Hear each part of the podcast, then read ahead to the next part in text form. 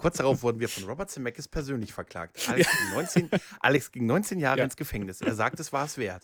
ja, ja, richtig. Durchaus, durchaus. Herzlich willkommen in Data seinem Hals. Herzlich willkommen, liebende Zuhörende aus Ost und West am Tag der deutschen Einheit, am Tag der Aufnahme. Möchten wir auch unsere äh, Mitbürger aus den neuen Bundesländern drüben im Westen begrüßen, die vor 33 Jahren in den Schoß der Deutschen Demokratischen Republik wieder vereinigt wurden. Wenn ihr euch da jetzt an was anderes erinnert, dann liegt das daran, dass Doc Brown zurück in die Zeit gereist ist, um da mal aufzuräumen. Deswegen feiern wir den Tag der deutschen Einheit heute anders. Ich begrüße heute hier in Data seinem Hals, ähm, und ihr habt jetzt eine Ahnung, worüber wir heute reden. Wir reden über Zurück in die Zukunft und dazu begrüße ich zwei grundgütige Menschen, die so grundgütig in ihrem Wesen sind dass sie mir sogar verziehen, ha- das alles, dass, ich, dass die mir alles durchgehen lassen. Der grundgütige Mensch, den, der, den ich jetzt begrüße, der hat mir sogar mit Sicherheit verziehen, dass ich zurück in die, in die Zeit gereist bin, um das Ghostbuster-Franchise zu verhindern. Gregor! Mr. Reagan, break the, break the wall. hallo, ja, ne, ich, äh, ich, ich verzeih dir, ich verzeih dir. Aber es war schon hart. Ich hätte echt gern ein Foto von unseren ungläubigen Gesichtern gehabt, als du uns diese Story mit deinen Fortsetzungen erzählt hast. Es war ja dieselbe Konstellation und da hätte ich echt gerne ein Foto. Ja. Wir sahen nämlich echt, wir haben gefreezed. Ich möchte ja an der Stelle auch erwähnen, dass ich tatsächlich nicht äh, äh, behauptet habe, ich lebe in einer Welt, in der es keine Fortsetzungen gibt. Ich habe nur die Fortsetzung von Ghostbusters durch- per Zeitreise verhindert. Denn das hat der zweite äh, äh, behauptet, also den, den postuliert, erweitert. Ich begrüße Alex, den grundgütigen Alex, der mich in Hallo. eine Welt ohne Fortsetzungen katapultiert hat. Großer Gott, kann ich dazu nur sagen. Great Scott. Ja, ich, God. Wie schön es wäre, wenn du Schotte wärst, dann hätte ich dich als den großen Ja. Schotten begrüßen können. Ei. ja, leider nicht, kann ich nicht mit dienen. Ja, ich habe mir neulich, als ich mal wieder nach sehr langer Zeit und ähm, es ist es ist etwas, dafür brauche ich auch immer wieder sehr lange, denn ich kann es nur ähm, unter Schmerzen und gleichzeitig großem Vergnügen, das ist wirklich, das geht gleichzeitig ähm, anschauen nach langen Intervallen. Ich gehöre zu den äh, Nerds, die nicht jedes Jahr mindestens einmal zur gleichen Trilogien. Zeit äh, Trilogien. Trilogien Ne? äh, äh, zurück in die Zukunft anschauen. Aber als ich mir das angeschaut habe, dachte ich, ach Mensch, das wäre doch eine schöne Idee. Ähm, im Data sein, für Data sein Hals reden wir doch mal über Science Fiction Theater, die Episode The Hastings Secret. Und dafür seid ihr heute hier. Ihr habt euch hoffentlich vorbereitet. Ja, selbstverständlich. Klar. Ich sage einfach nur zu jeder Theorie, es ist totaler Quatsch. Wenn es nicht im Film war, ist es nicht Kanon und als Star Trek-Fan weiß ich, was das bedeutet. Genau, wir wissen, was das bedeutet. Das ist die Episode, die George McFly nicht Mhm. gesehen hat, weil er auf den Tanz gegangen ist. Ich habe Mhm. sie gesehen. Sie ist ganz furchtbar langweilig und deswegen reden wir heute über Zurück in die Zukunft. Aber ich habe daraus eine fantastische Theorie gesponnen. Oh. Äh, denn was wir heute tatsächlich äh, ein bisschen vorhaben, ist uns auch auf die ganzen vielen Fantheorien äh, ein bisschen zu stürzen. Unter anderem. Das wird jetzt eher so ein, ein Rundumschlag. Aber äh, Fantheorien sind ja was Nettes. Normalerweise müssen die häufig Fehler erklären, wenn irgendwas ungereimt ist. Das ist hier bei Zurück in die Zukunft auch häufig der Fall. Aber ganz viele Fantheorien ähm, erspinnen sich hier auch einfach aus der fantastischen Materie, die ähm, diese Trilogie einem überhaupt bietet, dass man Lust hat, weiter zu spinnen und Fanfiction Mhm. sich auszudenken. Und da gehen wir heute mal rein. Ich habe im Vorfeld, ich glaube, mindestens 26 solcher Theorien gefunden. Uh, Mittlerweile könnten es mehr geworden Menge. sein. Mal schauen, was wir das alles ja auch- heute. die Filme laden ja wirklich dazu ein, weil äh, gerade so mit dem zweiten Teil, finde ich, da wird das ja so dicht gemacht. Da werden ja so Mhm. viele Details dann noch reingepackt und das, das, äh, da greift ja so vieles ineinander schon, dass man irgendwie äh, so jedes Detail fast schon irgendwie weiterspinnen kann. Ja. Ja, der zweite ist so überladen, der ist so krass, ja, da passiert er, so er unfassbar auch, ja. viel.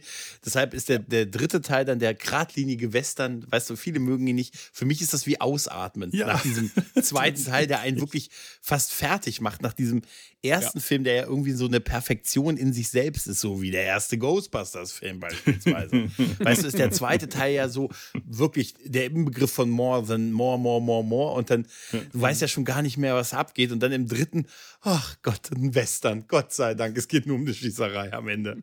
Ich muss mich Den ja Zug. immer wirklich ja, jedes herrlich. Mal erstmal wieder an dieses 80er Jahre Overacting gewöhnen.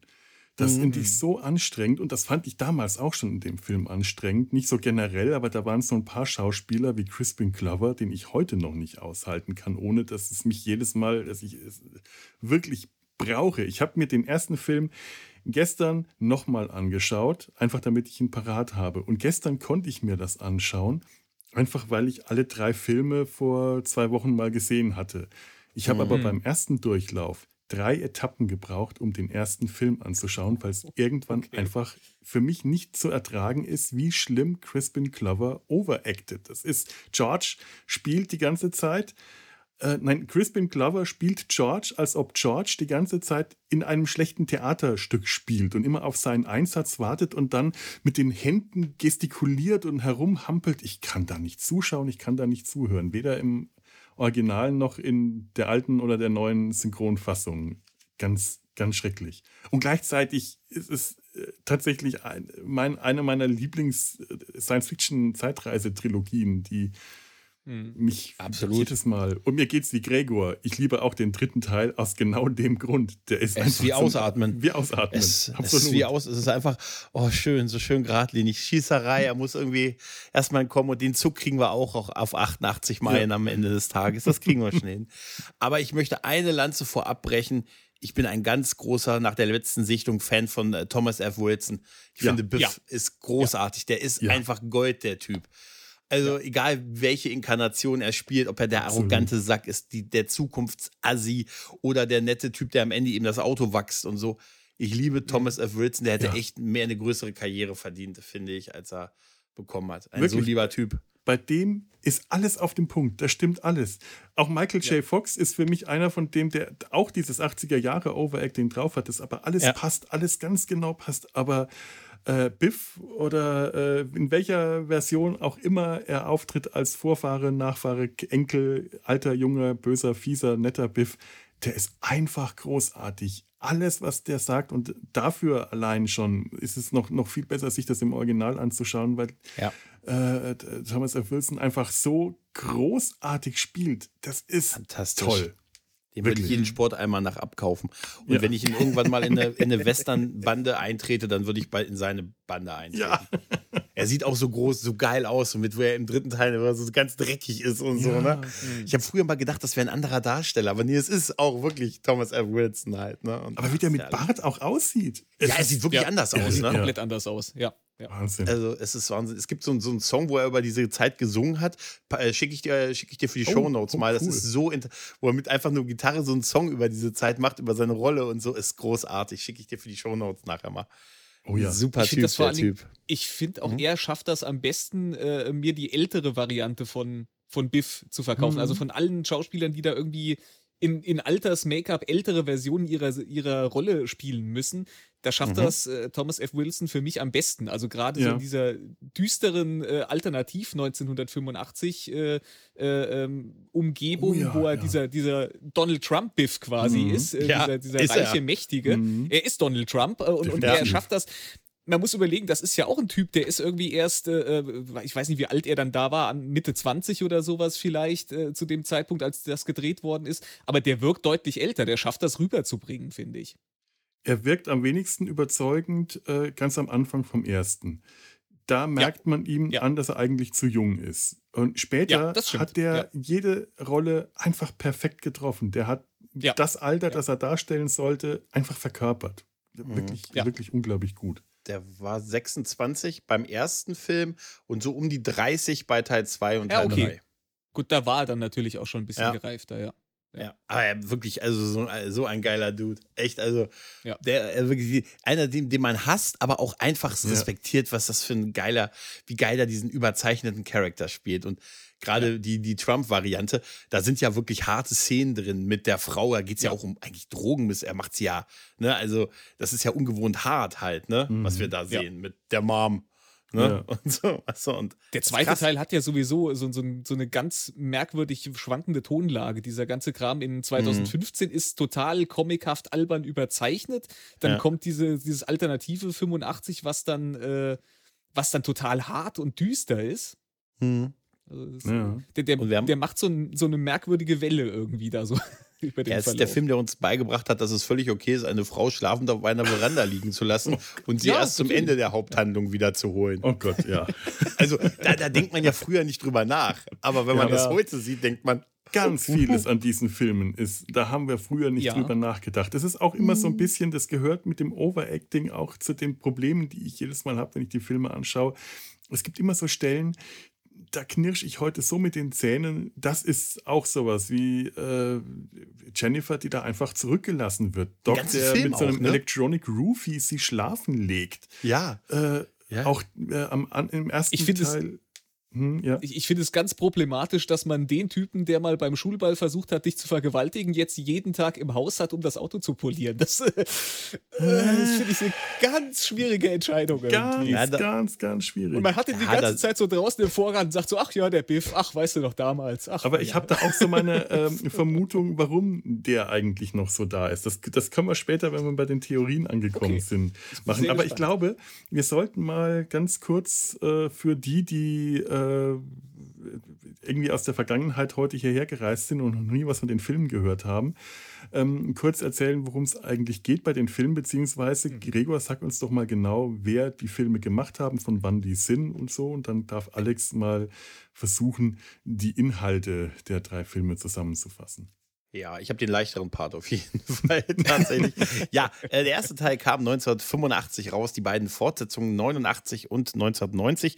Teil 2 und 3 wurden auch zusammen an einem Stück gedreht, was glaube ich damals ziemlich einmalig gewesen und auch, äh, ist und auch zum ersten Mal durchgeführt wurde, dass man so Filme zusammen gedreht hat, äh, was man denen auch durchaus ansieht, auch ein bisschen die andere Tonlage im Vergleich zum ersten. Ähm, Regie hat in allen drei Filmen der großartige Robert Zemeckis, der Mann, der uns Forrest Gump und noch ganz viel anderes gebracht hat, hat er geführt. Er hat auch die Rechte an dem ganzen Franchise und verhindert somit bis heute, dass es irgendwie remaked oder rebootet wird, wie er selbst sagt, bis zu seinem Tod. Ähm, das, das, Drehbuch hat Bob, äh, Bob Gale äh, geschrieben, hat auch alle drei Teile geschrieben. Und dann halt äh, sind halt wirklich die äh, Produktionen, Neil, Neil Kenton und Bob auch Bob Gale. Also es ist halt eine ganz, ganz große Produktion, die sehr stark halt von, von dem Einfluss von Robert Zemeckis lebt. Äh, mit Michael J. Fox. Nur, nur ein ja. kurzer Einwand. Äh, es gibt ja im Prinzip eine Fortsetzung in Videospieleform. Da hat äh, äh, Robert Zemeckis tatsächlich als Berater fungiert. Ja. Und hat dann, äh, mhm. äh, also das ist quasi schon so halb abgesegnet. Aber mhm. es ist, äh, ist ja, natürlich ja sehr. Es gab ja, diese Telltale-Sachen und so auch. Mhm. Tale, ne, aber aber genau so in, in der Filmform, er sagt ja, also ein Reboot hm, will er nicht und er sagt, es macht ja auch gar keinen Sinn. Fand ich einfach die beste Begründung, warum was abgelehnt wird. Es macht ja gar keinen Sinn. Ja. Wann hört man das in Hollywood? Ne? Wo hört man sowas? Stimmt wohl. Es ist der Inbegriff der Filmtrilogie damals. Ne? Deshalb, mhm. wenn man sagt, wer trilogiert am Wochenende, meint man meistens zurück in die Zukunft. Äh, Felo, trilogierst du nicht ab und zu mal auf den Sonntag? Und, und wie? Ich trilogiere, ich gebe es nicht ehrlich zu, weil ich mache das dann äh, still und heimlich im, im, im, verborgenen Kämmerchen, damit da keiner zuschauen kann. Aber natürlich trilogiere ich auch. Jeder trilogiert. Das ist doch ganz natürlich zu es trilogieren. Gibt drei, die drei großen. Star Wars, Zurück in die Zukunft, Herr der Ringe. Entscheiden Sie. Entscheiden Sie, welche, welche trilogien. Ja, das sind die drei großen, finde ich. Und der weiße Hai. Oh, Nein. So, jetzt wollte ich irgendwas, äh, versuche ich gerade irgendwas in meinem Kopf zu finden, wo jeder Teil nur so fünf Minuten, so, so, so die Wombles oder so, so kleine Mini-Episoden sind, damit man so eine Trilogie, äh, Herr der Ringe, da kann man wirklich das ganze Wochenende. Für ja, klar, die Extended Version oder so verbringst du, ich glaube, vier Stunden pro Film, ne? Ja, schon so einen knappen Monat äh, pro Trilogie oder so, gefühlt. Ähm, ja ich finde ja all diese Trilogien vereint auch, dass sie einen verdammt starken Soundtrack haben. Auch bei ja. Zurück in die Zukunft finde ich den äh, mhm. äh, Soundtrack von Alan Silvestri finde ich ikonisch. Absolut. Ja, stimmt. Ja, der Soundtrack ist sowieso ist wirklich großartig. Das, ähm, das, das ist unglaublich episch, die Musik. Und ähm, ich hab, mir ist das nicht aufgefallen, bis ich es heute nachgelesen habe. Das eigentliche Zurück in die Zukunft Thema wird im Film äh, angeblich erst äh, voll ausgespielt, wenn Marty am Ende wirklich wieder mit dem DeLorean vom Blitz getroffen in die Zukunft zurückreist. Im ersten, hm. im, danach wird es sehr inflationär mhm. verwendet. Also gerade im zweiten wird es sehr inflationär verwendet. Ja. ja. Alex, erzähl uns doch mal, ja. was da so passiert. Also, fange ich an, Teil 1. Äh, der exzentrische äh, Wissenschaftler Doc Brown hat eine Zeitmaschine ein, äh, erfunden und zwar hat er sie in einen DeLorean eingebaut. Die funktioniert so: Man muss das Ding auf 88 Meilen pro Stunde beschleunigen und dann muss da ordentlich äh, äh Strom rein, 1,21 Gigawatt und dann kann das Ding quasi überall hin äh, durch die Zeit reisen. Ähm, ja, er ist äh, auf eine Weise mit einem äh, jungen Teenager befreundet, die heute vielleicht auch problematisch wäre, wenn man das in einen Film reinschreiben würde. Man weiß nicht so genau, wie, wie, äh, wie vor den Filmen deren Beziehung zueinander entstanden ist, aber irgendwie sind die befreundet. Dieser, keine Ahnung, wie alt ist Doc Brown irgendwie, der ist ja. Der ist es, ja schon es, Mitte 60 oder sowas wissen. wahrscheinlich. Beschäft, nein, ja. beschäftige dich nicht damit, glaub mir. Der ist näher an Egal. uns, als wir denken. Egal, äh, Doc mhm. Brown hat sich so ein bisschen, äh, weil er das Ding mit Plutonium betreibt, äh, hat er sich ein bisschen Probleme eingehandelt mit einer libyschen Terrororganisation. Und als er aufbrechen will, um seine Zeitmaschine quasi das erste Mal selbst zu benutzen, äh, kommen die Libyer an. Das äh, führt dazu, äh, dass er erschossen wird und äh, Marty muss flüchten äh, mit, dem, mit der Zeitmaschine und äh, unbeabsichtigt reist er 30 Jahre in die Vergangenheit. Äh, ja, und äh, Großteil der Handlung des ersten Teils ist dann eben äh, dass man irgendwie versuchen muss, Marty wieder zurück in die Zukunft zu kriegen. Man hat allerdings kein Plutonium, also muss man auf eine alternative Energiequelle ausweichen und man weiß glücklicherweise zu genau welchem Zeitpunkt da ein Blitz einschlägt und den kann man nehmen, um diesen Strom zu kriegen. Das bedarf ein bisschen Vorbereitung und in der Zeit muss Marty noch das Problem äh, ausbügeln, dass er versehentlich dafür gesorgt hat, dass seine Eltern sich nicht treffen und ineinander verlieben, äh, sondern sich seine Mutter stattdessen ein bisschen in ihn verliebt. Ja, und das ist quasi so die Handlung. Man muss diese Beziehung äh, wieder auf Bahn bringen und äh, man muss die Zeitmaschine an den Start kriegen und am Ende klappt das auch alles ganz gut. Deswegen ist der erste Teil, der stand ja am Anfang für sich alleine, der ist eigentlich in sich so eine abgerundete Geschichte. Mhm. Ja. Ja. Wollt, ihr was dazu sagen oder soll ich gleich weitermachen? Mach ruhig mal weiter und dann werden wir später querbeet einfach äh, über Gut im Flow. Reden. Ja. ja.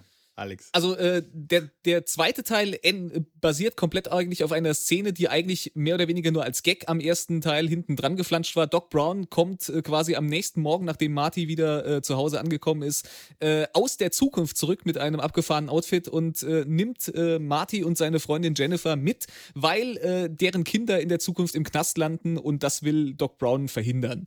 Ähm, das geht aber alles so ein bisschen schief. während sie in der Zukunft sind, kriegt der gealterte Biff, der Böse Bösewicht. Den habe ich jetzt bei der Zusammenfassung des ersten Teils gar nicht erwähnt. Aber er spielt natürlich auch eine große Rolle. Er ist so dieser Highschool-Bully im Grunde in den 50ern gewesen und später der, der äh, fiese Chef von, von Martys Vater. Äh, was aber am Ende, das habe ich auch nicht erwähnt, äh, die Zeitlinie wurde ja am Ende des ersten Teils geändert und seine, er hat seine Eltern nicht nur wieder zusammengebracht, sondern auch wesentlich erfolgreicher und reicher und vielleicht auch glücklicher gemacht. Das weiß man nicht so ganz genau. Ähm, auf jeden Fall, äh, dieser Biff, der Bösewicht aus allen Teilen, der ähm, hat in der Zukunft rausgekriegt, dass es sich da um eine Zeitmaschine handelt, hat die zwischenzeitlich geklaut und hat seinem jüngeren Ich ähm, ein, äh, ein Sportalmanach, ein Buch mit den Sportergebnissen von 1950 bis 2000 äh, übergeben, was dafür gesorgt hat, dass die, dass die Zeitlinie verändert wurde, wir eine alternative ein alternatives Jahr 1985 haben, in dem äh, der junge Biff durch Sportwetten äh, zu Reichtum gekommen ist und eben eine dystopische Realität äh, äh mit, mit sich selbst als eine Art äh, äh, Donald Trump erschaffen hat. Und gibt es auch so nette Details wie, äh, keine Ahnung, Nixon äh, in seiner fünften Amtszeit und mhm. sowas. Auch, auch auf der Ebene hat er da irgendwie mitgemischt. Ähm, ja, äh, das muss natürlich verhindert werden, also heißt es jetzt wieder äh, in die Vergangenheit, 1955, dieselbe Zeit, äh, wo wir den ersten Teil schon größtenteils verbracht haben. Da muss Marty jetzt dafür sorgen, dass der alte Biff äh, beziehungsweise der alte Biff übergibt in dieser Zeit seinem jüngeren Ich äh, diesen Sportalmanach und Marty muss dafür sorgen, dass er den nicht behält ähm, und die Zeitlinie quasi wieder gerade gerückt wird. Das klappt am Ende auch. Es gibt nur einen Zwischenfall. Der DeLorean hat so ein bisschen Fehlfunktion und er wird zufällig bei demselben Gewitter, äh, wo der Blitz eingeschlagen ist, der im ersten Teil äh, dafür gesorgt hat, dass Marty wieder nach Hause konnte, wird er zufällig in diesem selben Gewitter äh, der DeLorean aus dem zweiten Teil auch getroffen und Doc Brown strandet im Wilden Westen im Jahre 1885. Das ist dann ja der Cliffhanger, mit dem ähm, der zweite Teil endet. Wir kommen im dritten Teil an, der beginnt auch erst nochmal in 1955. Da äh, äh, rennt Marty wieder zurück zu dem 1955er Doc Brown, um mit dessen Hilfe eigentlich sich in seine eigene Zeit zurückversetzen äh, zu lassen. Denn der Doc Brown, der im Wilden Westen gestrandet ist, der hat äh, die Zeitmaschine äh, in einer Höhle irgendwo versteckt und hat Anweisungen gegeben, wie äh, sein jüngeres Ich aus 1955 Marty verhelfen kann, in seine eigene Zeit zurückzukommen. Dabei stolpern sie aber darüber, dass äh, Doc Brown im Wilden Westen erschossen wird. Und Marty sagt sich, nee, das können wir so nicht lassen, den muss ich retten. Also heißt es für Marty nicht in seine eigene Zeit, sondern ein Abschluss Abstecher in den Wilden Westen. Ja, und äh, da ist dann, wie Gregor eben schon gesagt hat, die Handlung ja eigentlich eher so ein bisschen straightforward. Wir haben jetzt nicht mehr so ein, so ein wildes Durcheinander wie im zweiten Teil, sondern wir haben eigentlich äh, nur die Geschichte, dass wir irgendwie die Zeitmaschine wieder äh, zum Laufen kriegen äh, müssen, um äh, die beiden eigentlich zurück in ihre eigene Zeit zu bringen. Aber dazwischen kommt eine Liebesgeschichte, denn Doc Brown verliebt sich in äh, die neu zugezogene Lehrerin äh, im Wilden Westen. Und äh, ja, da gibt es ein bisschen hin und her und am Ende ähm, muss Doc Brown die quasi vor ihrem Tod äh, retten und äh, reist deswegen nicht mit zurück ins Jahr 1985, sondern Marty reist alleine. Äh, da wird dann durch ein Zugunglück, möchte ich fast sagen, der DeLorean zerstört.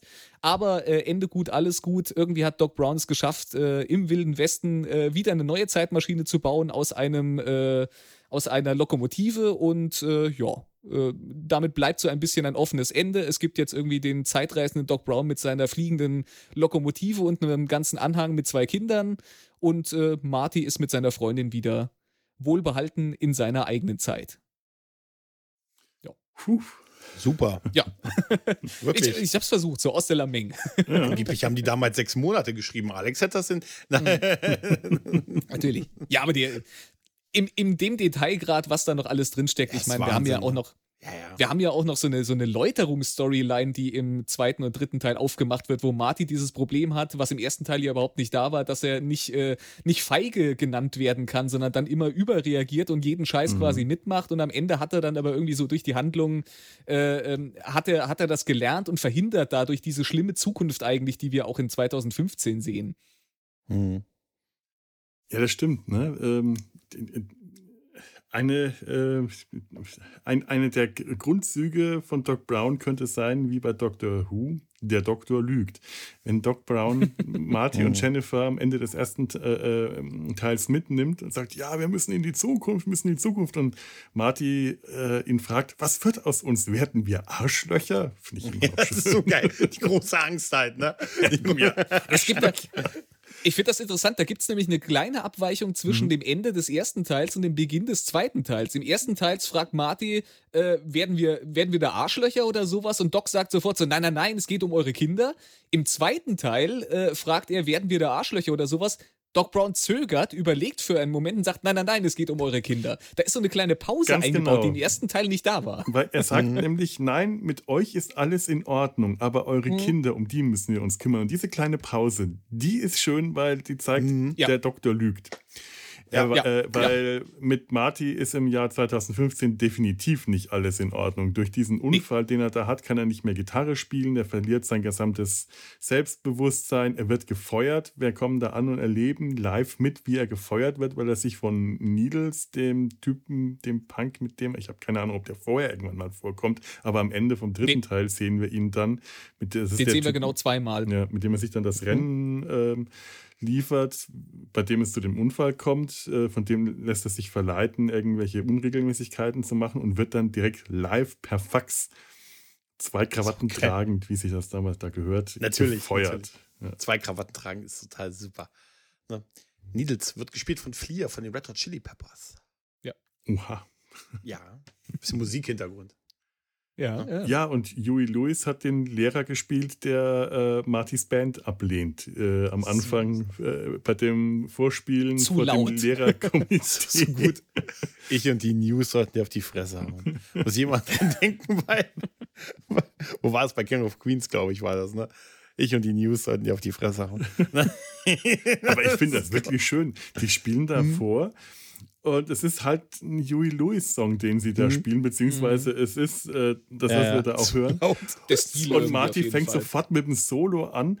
Und ja. du hast dann nur diese vier Lehrer da oder drei Lehrer da unten sitzen und in der Mitte sitzt Huey Lewis äh, mit Brille und äh, äh, äh karierten Sakko. Braunem, ja, braunem so, Jackett irgendwie. So, so richtig so ganz, schön. Ganz bieder angezogen. Ja, und sagt, nein, danke, das war's. Ihr seid einfach zu laut. großartig. Komm, es ist großartig.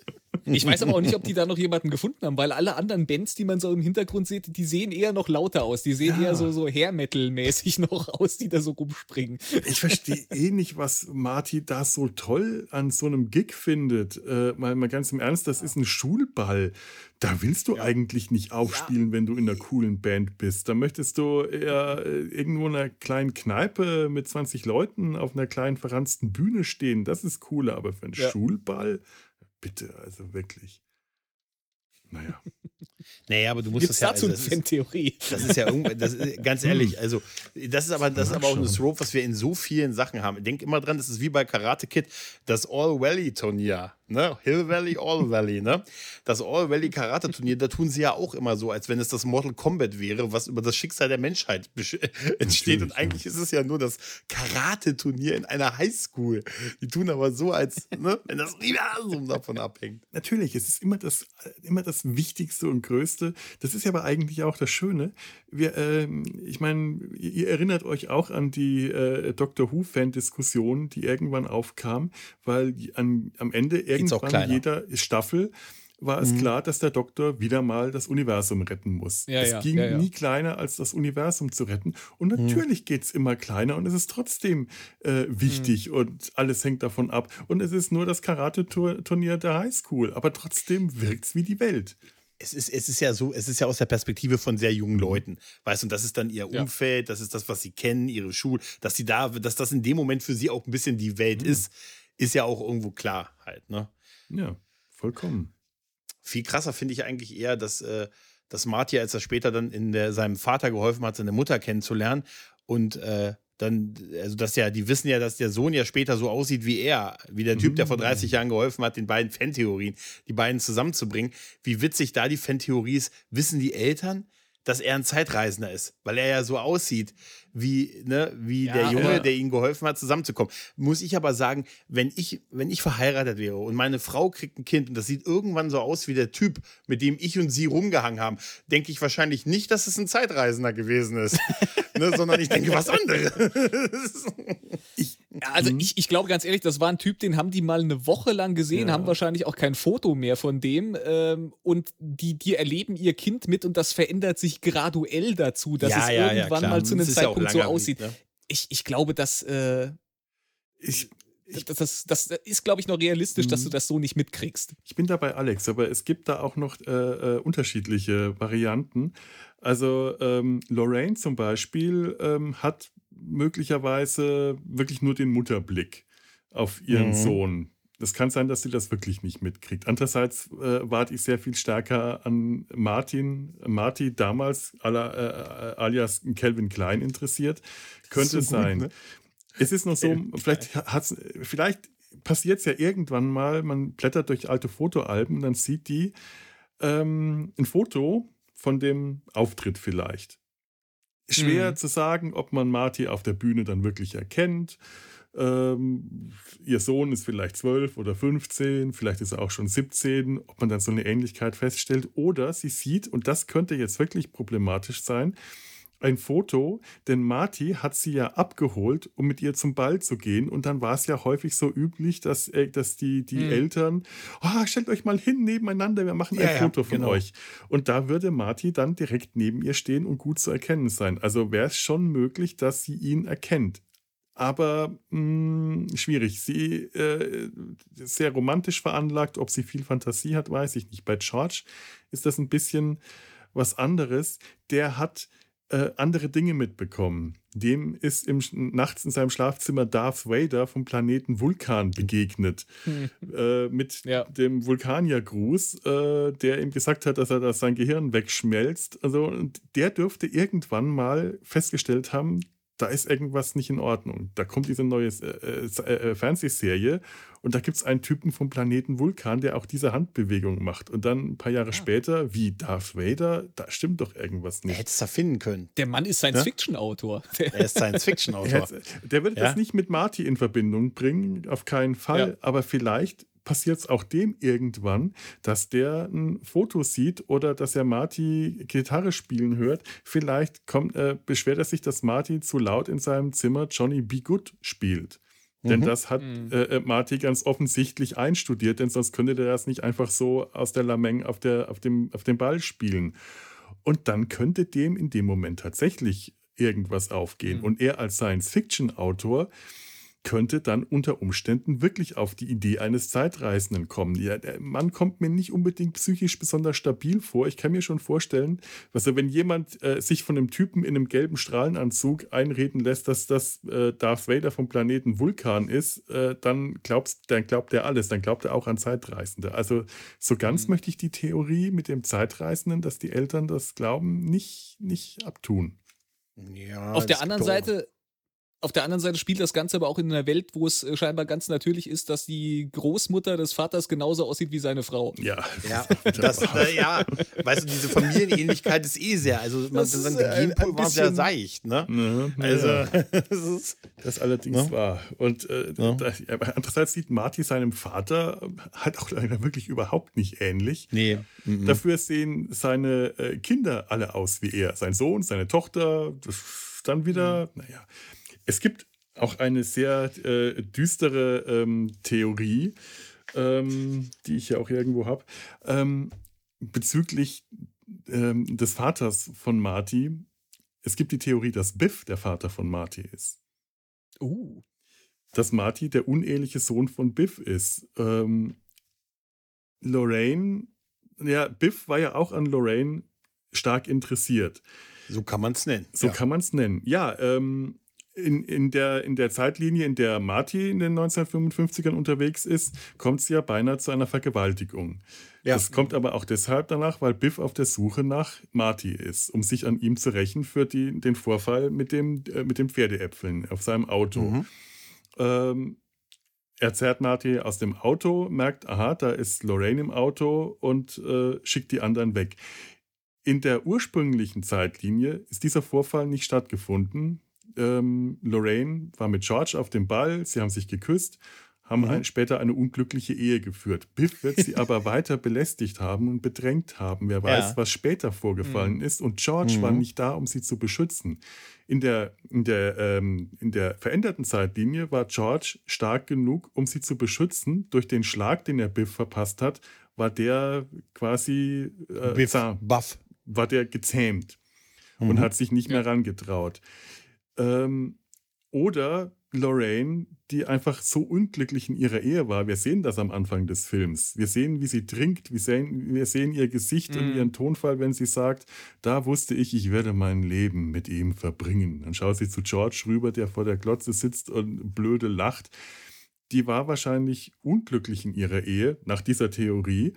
Und es mhm. ist möglich, dass sie sich auf ein Verhältnis mit Biff eingelassen hat. Das ist, äh, sie hat ihn ja später auch geheiratet. Vielleicht hat er sie bedrängt. Wer weiß, was da passiert ist. Vielleicht möchte da auch nicht zu viel hineinlesen.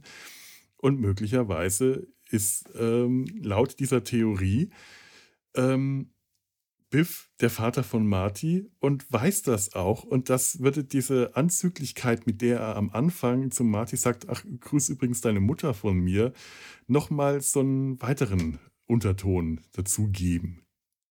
Auf ah, der anderen Seite verkauft uns aber gerade der erste Teil ja ständig diese Parallelen, diese mhm. Charakterähnlichkeiten zwischen Marty und George McFly.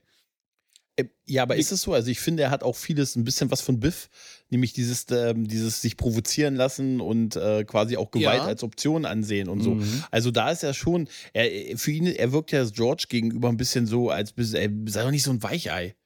Weißt Mhm. du? Da ist ein Aber- aber bisschen mehr im Biff drin in, in ihm drin, im wahrsten Sinne des Aber Wortes. im ersten Teil haben wir, haben wir auch äh, diese, diese Szene, wo ganz am Anfang, ähm, als sie da vor dem, vor diesem, äh, bevor sie hier rettet die Rathausuhr diesen Flyer in die Hand gedrückt bekommen und äh, Martin noch so darüber spricht, über dieses Vorspielen, ähm, Ja. wo er dann so sagt, so, oh, ich weiß nicht, ob ich mit so einer Zurückweisung äh, umgehen kann. Und äh, später im Film äh, geht es ja darum, dass George Lorraine zum Ball bitten soll und der sagt ja fast wortgetreu genau das Gleiche und Marty fällt das auch auf, wie ähnlich das ist. Und auch am Anfang sagt er schon so, oh, ich höre mich ja an wie mein Vater.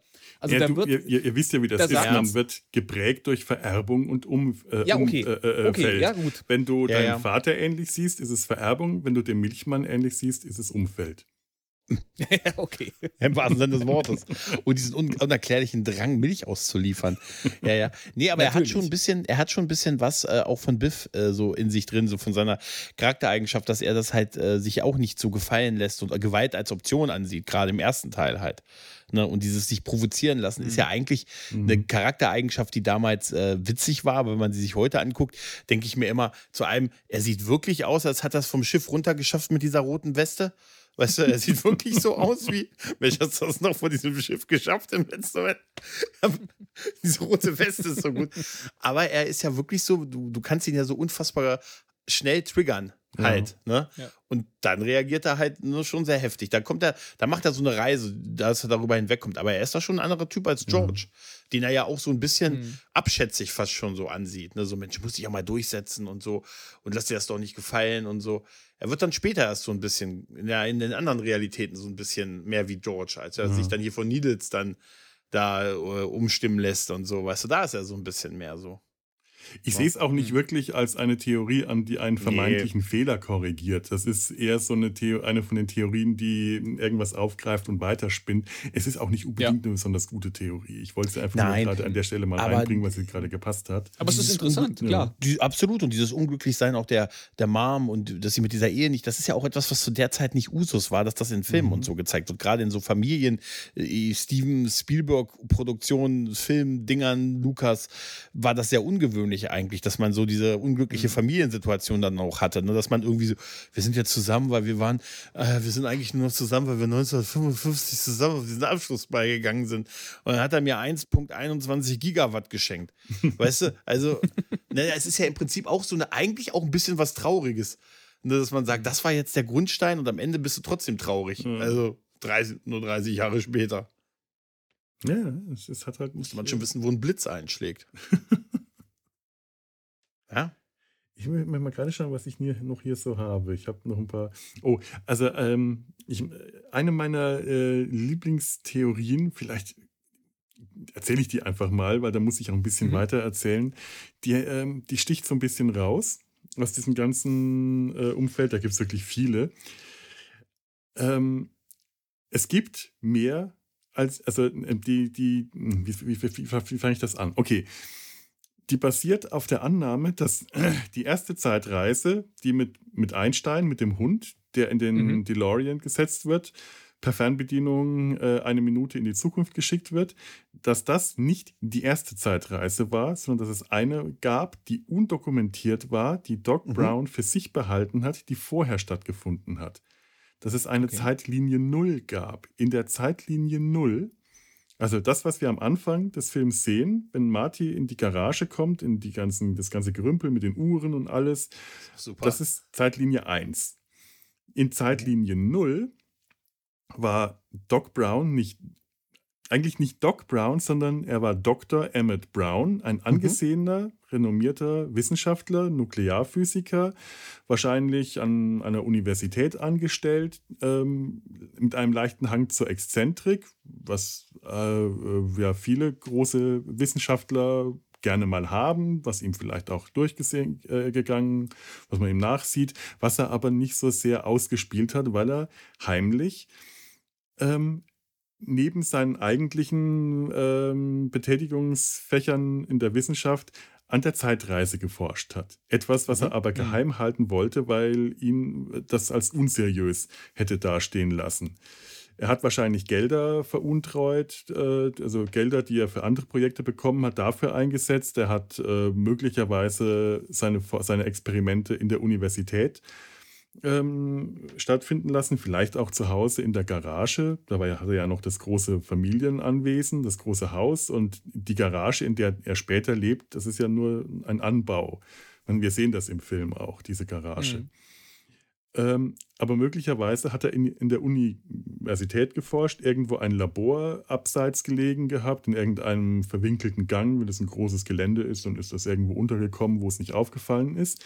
Hat es geschafft, vielleicht sagen wir zehn Jahre vorher, vor dem, dem Beginn unseres Films, also Mitte der 70er, die Zeitreise bereits zu perfektionieren mit den Mitteln, die er damals zur Verfügung hatte, ist in die Vergangenheit gereist, hat das nicht dokumentiert, er wollte sich nicht mhm. lächerlich machen, ist dann dort wahrscheinlich seinem jüngeren Ich begegnet. Das dürfte also ungefähr auch zu der Zeit sein, äh, in der ähm, das hier im, äh, in den 50er Jahren spielt, 1955 hat mhm. nicht widerstehen können, seinem jüngeren Ich äh, anzu, äh, vor, vor, dem jüngeren Ich anzugeben, guck mal, ich bin in die Zu äh, ich bin aus der äh, Zukunft, du wirst später die Zeitreise erfinden.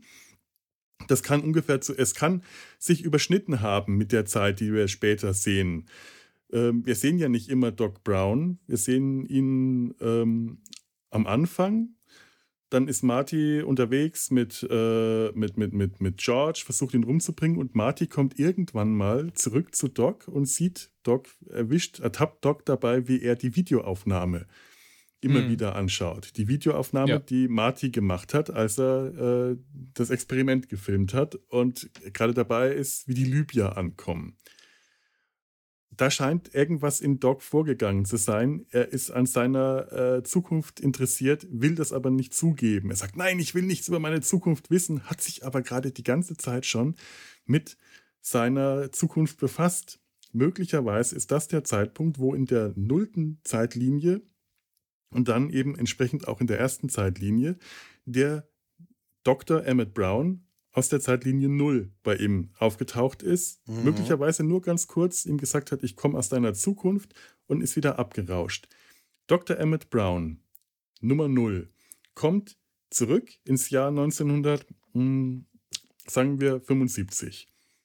Stellt fest, entweder wenn er zu Hause das Experiment gemacht hat, das Haus ist abgebrannt, er lebt in der Garage voller Gerümpel oder er stellt fest, er landet in der, in der Universität, nicht in seinem Labor, sondern im Labor von jemand ganz anderem oder einer Abstellkammer oder wer weiß Gott wo. Niemand kennt mhm. ihn, niemand weiß, wer er ist. Er arbeitet nicht dort als äh, Doktor, als Professor, als Wissenschaftler, wird von der Sicherheit, von Sicherheitskräften vom Gelände ähm, gebracht, schafft es irgendwie nach Hause. Auf dem Parkplatz steht auch sein Auto nicht mehr. Er war nie in dieser Universität. Er kommt nach Hause, steht vor den Ruinen seines Lebens. Er sieht, er sagt, wo ist das Haus hin? Das sind nur noch verkohlte Reste. Vielleicht ist auch schon das ganze Gelände verkauft. Ich weiß nicht, wann das passiert war, aber der Brand war, glaube ich, 1960.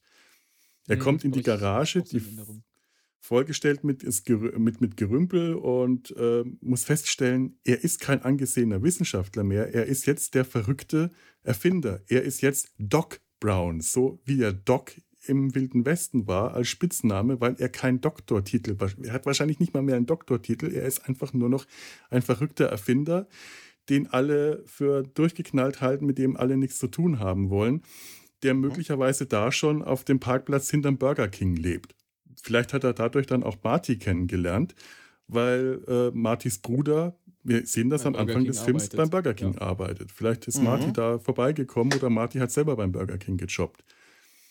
Doc ist so damit beschäftigt und so davon besessen, hm, Entschuldigung, diese, diesen Fehler mh, hm, wieder zu korrigieren, um seine eigene alte Zeitlinie wiederherzustellen, hm, dass er die nächsten zehn Jahre damit verbringt, die Zeitmaschine, von der er weiß, dass sie, dass sie äh, funktioniert, die er gebaut hat, aber mit den Geräten in der Universität mit den Möglichkeiten, die er jetzt hat. Er ist arm, er hat keine, kaum mehr Möglichkeiten, er muss sich irgendwo das Geld beschaffen, muss Schulden machen. Hm, vielleicht verkauft er dann das Grundstück auch. Äh, er baut diese Zeitmaschine nach. Er hat nicht mehr die Möglichkeit der Ressourcen, auf die er in der Universität zurückgreifen kann. Also kommt er auf die Idee mit dem DeLorean. Also äh, lässt er sich mit den libyschen Terroristen ein, um äh, Plutonium für die zu besorgen und das denen zu klauen, während er vorher an der Universität wahrscheinlich mit Plutonium geforscht hat und es keine große Sache für ihn war, einfach eine Ladung Plutonium ähm, in das Labor schaffen zu lassen. Da wird keiner nachgefragt haben, weil das er ohnehin. Zeiten, ne? Damit, das waren noch das Zeiten. waren noch Zeiten, ganz genau. Mittlerweile hat er sich mit Marty angefreundet und Doc ist am Ende. Doc ist wirklich, der steht mit dem Rücken zur Wand. Entweder mhm. das funktioniert jetzt, dieses Experiment, oder das war's. Doc ist suizidal. Das ist auch eine verbreitete Fantheorie.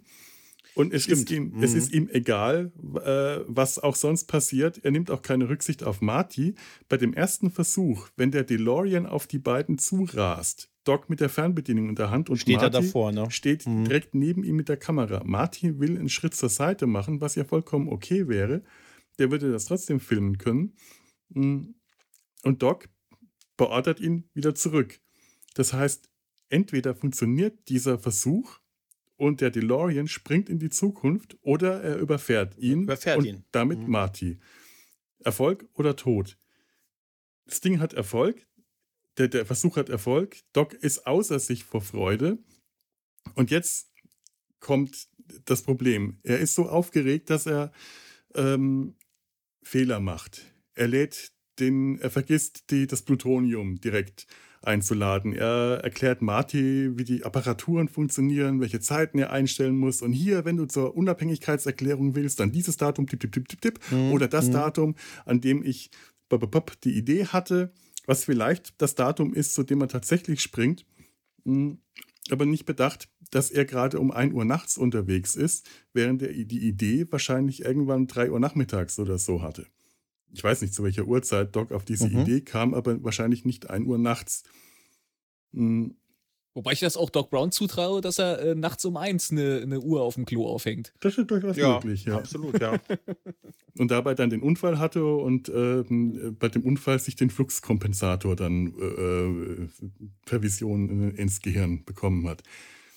Jetzt tauchen die Libyer auf und alles überschlägt sich das Datum ist eingestellt, Doc wird erschossen. Was mhm. hat er eigentlich vorgehabt? Er hat vorgehabt, in die Zeit zurückzureisen und den ähm, Nummer 0 Dr. Emmett Brown davon abzuhalten, sich mit ähm, dem jüngeren Doc Brown, Brown zu treffen. Notfalls ihn mit Gewalt davon abzuhalten, notfalls mhm. ihn zu töten. Er hat eine Waffe dabei, er hat einen Revolver mhm. dabei. Er hat einen, einen, Revolver dabei. Den ja. hat er nicht wegen den Libyer, weil er gar nicht auf die Idee kam, dass die Libyer ihn schnell genug finden. Der hat gedacht, wenn die Libyer irgendwann kommen, dann bin ich weg, dann steht hier Martin noch alleine rum, auf den kommt, dem, der ist ihm egal in dem Moment. Er, und er, er nimmt die Waffe mit. Im Zweifelsfall wird er sein äh, altes, ein anderes Ich töten, damit ein Paradoxon heraufbeschwören. Es ist ihm egal, entweder Erfolg oder alles geht den Bach runter. Er riskiert, dass er durch ein Zeitparadoxon das gesamte Universum auslöschen kann, im schlimmsten Fall. Also Jetzt geht alles schief. Es passiert wie im, äh, im Film. Und der Doc Brown aus der Zeitlinie 1 weiß nichts von dem Dr. Emmett Brown aus Zeitlinie Null. Mhm. Deswegen äh, ist der auch am Ende nur froh, als Marty wieder, äh, deswegen ist dem nicht daran gelegen, eine Zeitlinie herzustellen, von der er gar nichts weiß. Er will nur, dass diese Zeitlinie so abläuft, wie sie abläuft. Denn jetzt hat er Marty erfolgreich ins Jahr 1985 zurückgeschickt. Das ist jetzt nicht mehr der Doc Brown aus Zeitlinie 0, sondern der Doc Brown aus Zeitlinie 1, der 1955 an dem Uhrenturm herumgeturnt ist, um den mhm. Blitz einzufangen. Der wiederum, dem ist jetzt gelegen, dass alles so abläuft, wie er das von Marty erzählt bekommen hat. Das heißt, er muss davon, darauf achten, dass, ähm, dass das, dass ich äh, warte mal, warte mal, wie erkläre wie erklär ich, dass das Haus abgebrannt ist und dass Doc ein verrückter Wissenschaftler ist? Der, ähm, der äh, Versicherungsbetrug.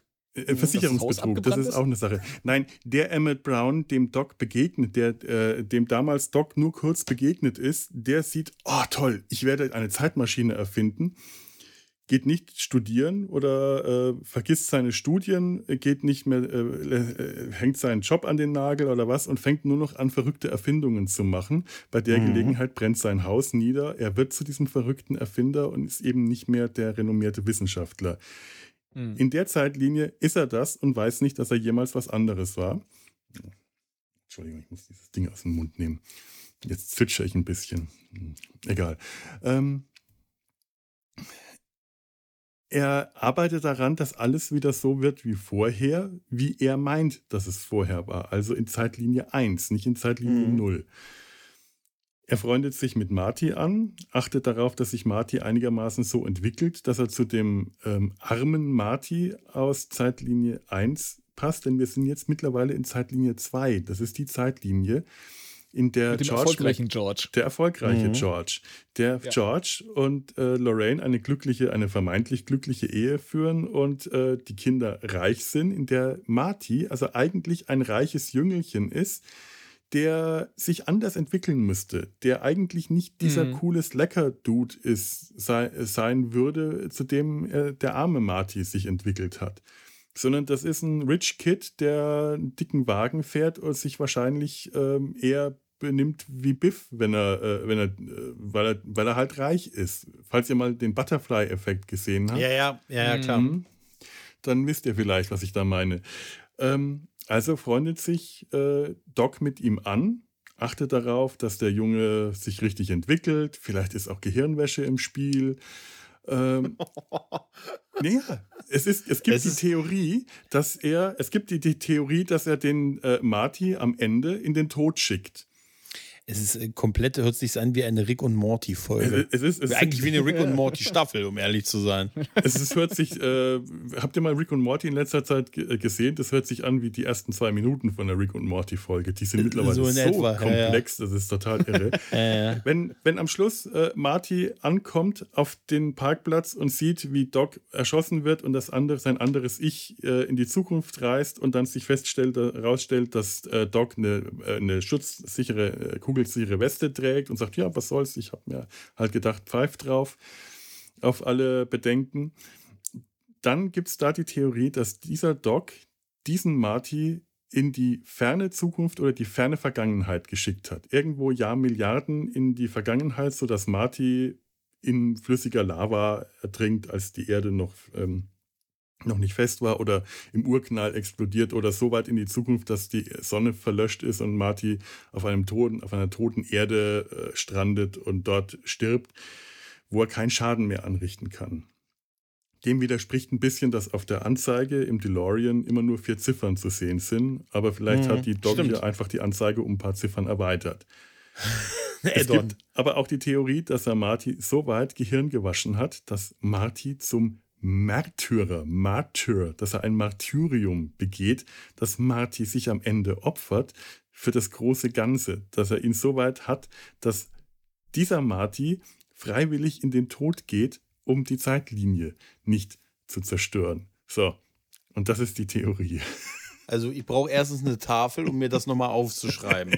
Ich hätte gerne ein Whiteboard, Felo, wo man genau was, wie, was. Da reicht ein Whiteboard nicht. Du brauchst ich, ich mindestens auch, drei ja. Whiteboards, die äh, vierdimensional über Eck angebracht sind. Das ist. Also was unbestritten ist, ist dieses, ähm, äh, dieses, dass er, also diese Theorie habe ich auch, ich habe die Theorie gelesen, auch, dass er selbstmordgefährdet mhm. ist und so, weil er mit dem, weil er sich ja quasi vor, den, vor das Auto stellt und vorher ja immer mhm. erzählt hat, er wäre erfolglos in seinen Experimenten. Er wäre sehr erfolglos ja. und meistens klappen die nicht. Dann stellst du dich ja wahrscheinlich nicht vor das Auto und sagst, wenn das jetzt nicht springt, dann springt es nicht halt, ja. ne?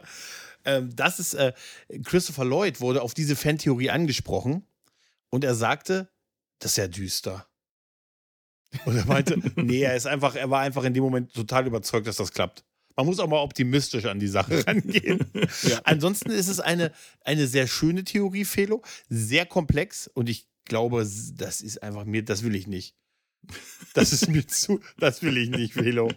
Aber es ist ja schon interessant, weil man muss sich ja wirklich fragen, äh, wie kann jetzt, wenn jetzt am Ende ähm, des ersten Teils dieser ähm, dieser Marty aus Zeitlinie 2 mhm. Äh, äh, zurückreist nach 1955, dann sind ja viele, viele Punkte überhaupt nicht gegeben, um diese 55er-Handlung ja. durchzuziehen. Es gab ja dann nicht den, den George McFly, der vom Auto angefahren ist, wovon Martin, äh, Marty gewusst hat. Und äh, äh Eben der, der, der basiert ja schon auf einer ganz anderen Vergangenheit, die sich anders abgespielt hat. Wie, äh, es müsste ja dann quasi diese 55er-Szenen, die müssten ja komplett anders ablaufen. Eben der, der würde das überhaupt nicht machen. Der wäre überhaupt nicht daran. Ähm, der hat ja eine ganz andere Vorgeschichte. Der hat auch eine ganz andere Motivation. Und wie, wie du sagst, äh, George und Lorraine haben sich in dieser Zeitlinie ganz anders kennengelernt. Er müsste also ja. ähm, das einzig sichere ist wirklich davon auszugehen, dass, dass ähm, die Zeitlinie weiter besteht, wenn man diesen Marty aus dem Verkehr äh, äh zieht. Mhm. Das ist wirklich ja. düster. Es hört sich sehr plausibel an, aber viel zu plausibel für diese Story, ehrlich gesagt. Ja, ja. Es ja, so auch die Geschichte mit der äh, äh, ersten Zeitreise vor der ersten Zeitreise, das ist auch keine ähm, Fantheorie, die irgendeinen vermeintlichen Fehler das, das erklärt. Das setzt aber alles ins Gang. Das setzt aber alles in Gang, dass ja. er von Anfang an gelogen hat, wie der Doktor lügt halt. Ne? Mhm. Ne? ne, und es diesen, diesen Sprung quasi gegeben hat. Aber es ist, es ist total lustig, äh, wenn man darüber so äh, drüber nach, man, wenn man dazu, also sie haben es schon sich sehr, sehr viel Mühe gegeben, das so halbwegs ineinander schlüssig aufzubauen, aber mhm. so sehr, dass uns das so geprägt hat äh, in unserem Verständnis, wie Zeitreise funktionieren, dass in anderen mhm. Franchise das erklärt wird mit diesem, mit diesem Beispiel hier. Ich weiß nicht, ob, du, ob ihr die Avengers-Filme gesehen habt. Da haben sie auch, mhm. wo sie über Zeitreisen diskutiert haben, gesagt: Moment, Moment, das kann doch so und so nicht laufen. Nein, es läuft wie ein Zurück in die Zukunft. Du musst dir das so vorstellen. Die Zeit läuft so. und dann erklären sie es, aber so ist es doch gar nicht in dem Film. Und dann diskutieren da Hulk und die alle darüber, wie das in diesem Film ist.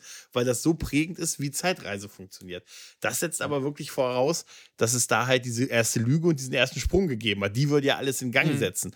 Aber ich finde das trotzdem nicht unplausibel, wie sie, wie es so sonst im Film läuft. Weißt du?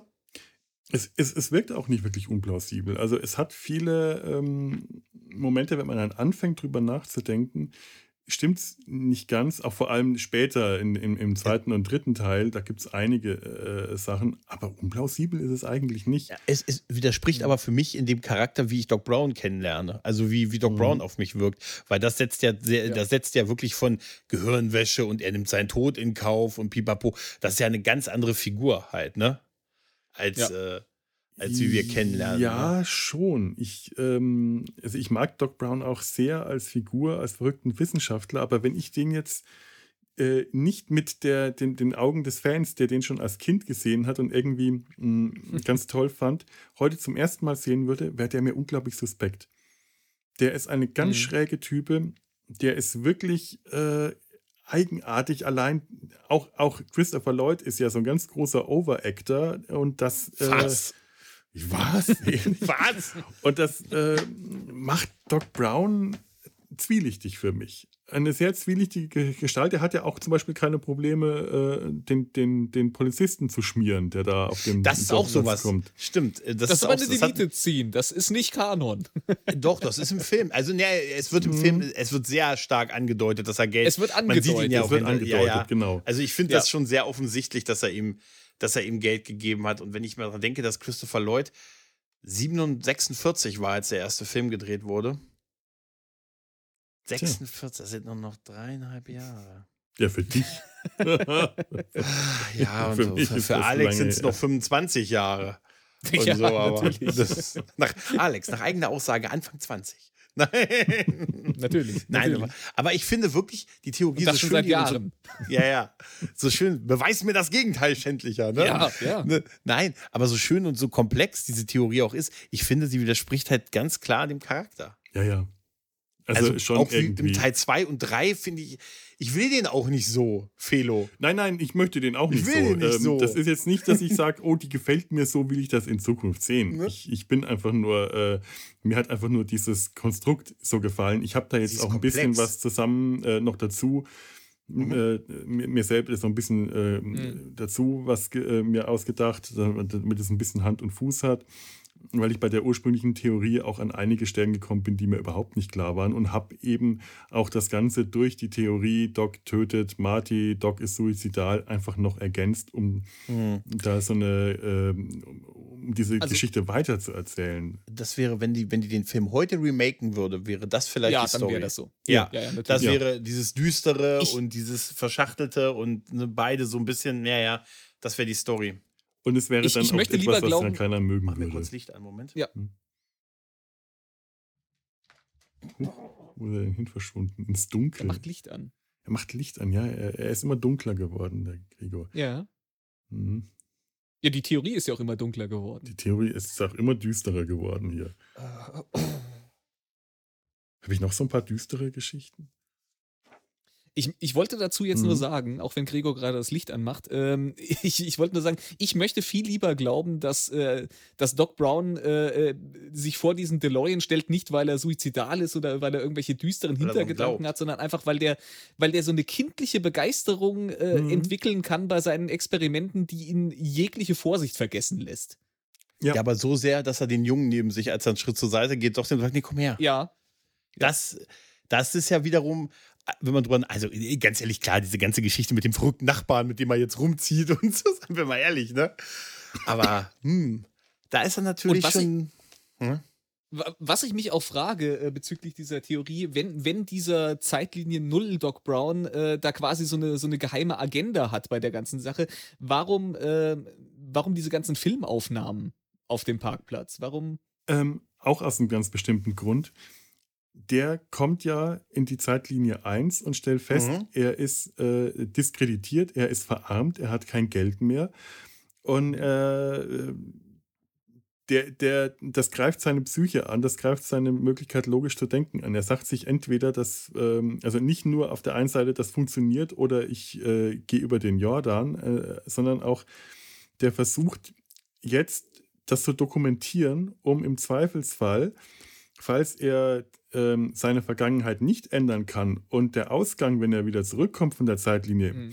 immer noch derselbe ist, hm, dass er dann die mhm. Möglichkeit hat, davon zu profitieren, zu sagen, so, ich habe es dokumentiert, diesmal habe ich es dokumentiert, diesmal kann mir niemand an den Karren flicken, mm, meine, okay. meine, äh, meine, mein, meine, äh, mein, mein, mein, mein Ansehen ist ohne, als Wissenschaftler ist ohnehin hier kein Pfifferling wert, also brauche ich mir auch keine Sorgen machen, ob ich äh, seriös wirke, aber ich habe durch die äh, Dokumentation die Möglichkeit, das später auszuwirken, zu beweisen, ich habe diesen durch, äh, Versuch durchgeführt und habe dann die Möglichkeit, das zu Geld zu machen. Das ist vielleicht der Gedanke, hm. warum er diesmal das dokumentiert. Vielleicht hat er es ja auch beim ersten Mal schon dokumentiert, hat eine Kamera aufgestellt, nur die war dann weg, als er wieder zurückkam, weil er sie mhm. nicht mitgenommen hat. Und was er äh, in Zeitlinie 0 zurückgelassen hat, ist einfach verschwunden. Genauso wie alles, was sein Haus, sein Equipment und alles. Äh, ein anderer Gedanke, der mir jetzt gerade noch kommt. Wir haben diesen, mhm. diesen Doc Brown, der aus Zeitlinie 0 in Zeitlinie 1 springt. Und in dieser Theorie ersetzt der dann scheinbar den Doc Brown der Zeitlinie 1. Oder. Ähm. Mh, mm, oh, ja. Weil der andere Fall hätten wir ähm, am Ende des ersten Teils, wenn Marty wieder in seine eigene Zeit landet, dann sieht er sich selbst noch mit dem DeLorean verschwinden. Also der hat sich nicht quasi in seine eigene Zeitlinie ersetzt, sondern äh, der einheimische Marty und der aus der Vergangenheit zurückgekehrte Marty, die existieren ja dafür, die, die überlappen sich. Die sind dann da äh, so lange beide da, bis halt der, der äh, Zeitlinie 2 mhm. Marty äh, weggereist ist. In dem, Im Teil 2, im Alternativen ähm, 1985 mit dem Trump-Biff, äh, da, da, kriegen wir es nicht ganz genau gesagt. Da kriegen wir nur gesagt, dass Marty eigentlich in der Schweiz ist. Vielleicht ist er da ja auch. Mhm. Und wir kriegen, ja. gesagt, wir kriegen da gesagt, dass Doc Brown in der Psychiatrie ist. Vielleicht ist er da eigentlich auch. Da kriegen mhm. wir jetzt mhm. nicht gesagt, die, die haben sich quasi in dieser Zeitlinie selbst ersetzt, die Zeitreisenden. Aber wir kriegen es bei, bei Biff zu sehen. Der alte Biff reist zurück ins Jahr 1955 und kommt dann wieder zurück ja. ins Jahr 2015 und, und da verschwindet dann. Verschwindet der, inter mhm. der interagiert ja auch mit seinem anderen Ich. Ja. Ja, der hat seine eigene ne? Vergangenheit verändert ja. und hat ja. seine eigene Existenz dadurch ausgelöscht.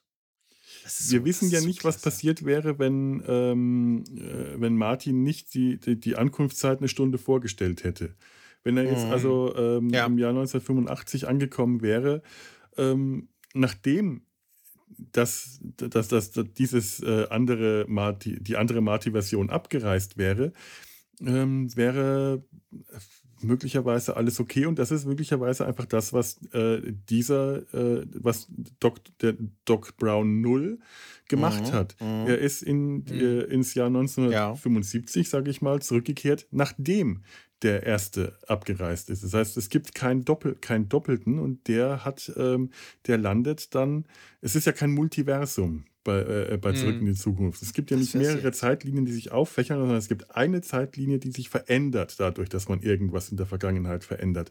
Das heißt, er Mhm. landet in seiner eigenen Zeit, in dieser, auf dieser einen Zeitlinie, die, ich habe sie zwar durchnummeriert, die aber trotzdem nur als eine Zeitlinie existiert. Und dort ersetzt er quasi den Dr. Emmett Brown Null, weil er immer noch derselbe ist. So wie der Marty eigentlich immer noch derselbe wäre, wenn er ähm, nicht eine Stunde vorher äh, zurückgereist wird. Also, dass er sich da sieht, ist ein Zeitparadoxon. So wie ähm, Jennifer sich in, im Zeit- Jahre 2015 sieht oder Biff, der alte Biff im Jahr 1955 auf sich selber trifft.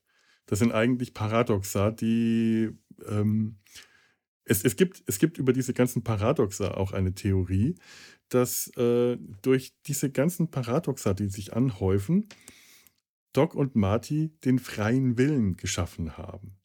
Nämlich von der Zukunft, die, von der Zukunft, die prädestiniert ist, die vorherbestimmt ist, eine Zukunft, die unbeschrieben ist, geschaffen haben. Das, Mhm. was wir am Ende vom dritten Teil sehen, wenn Doc mit der fliegenden Lokomotive ankommt und Jennifer ihm das hinhält, das, das, das, das den Faxausdruck, auf dem vorher stand, You're fired, Sie sind gefeuert. Mhm. Und sagt, das ist leer, da stand vorher was drauf. Was, warum, was bedeutet das? Das finde ich eine schöne, das finde ich eine schöne Theorie. Mhm. Und Doc Ja. sagt, das bedeutet, dass eure Zukunft noch nicht geschrieben ist. Also Und durch das diese ganzen Paradoxa haben sie Aha. quasi das Zeitraumkontinuum kaputt gemacht.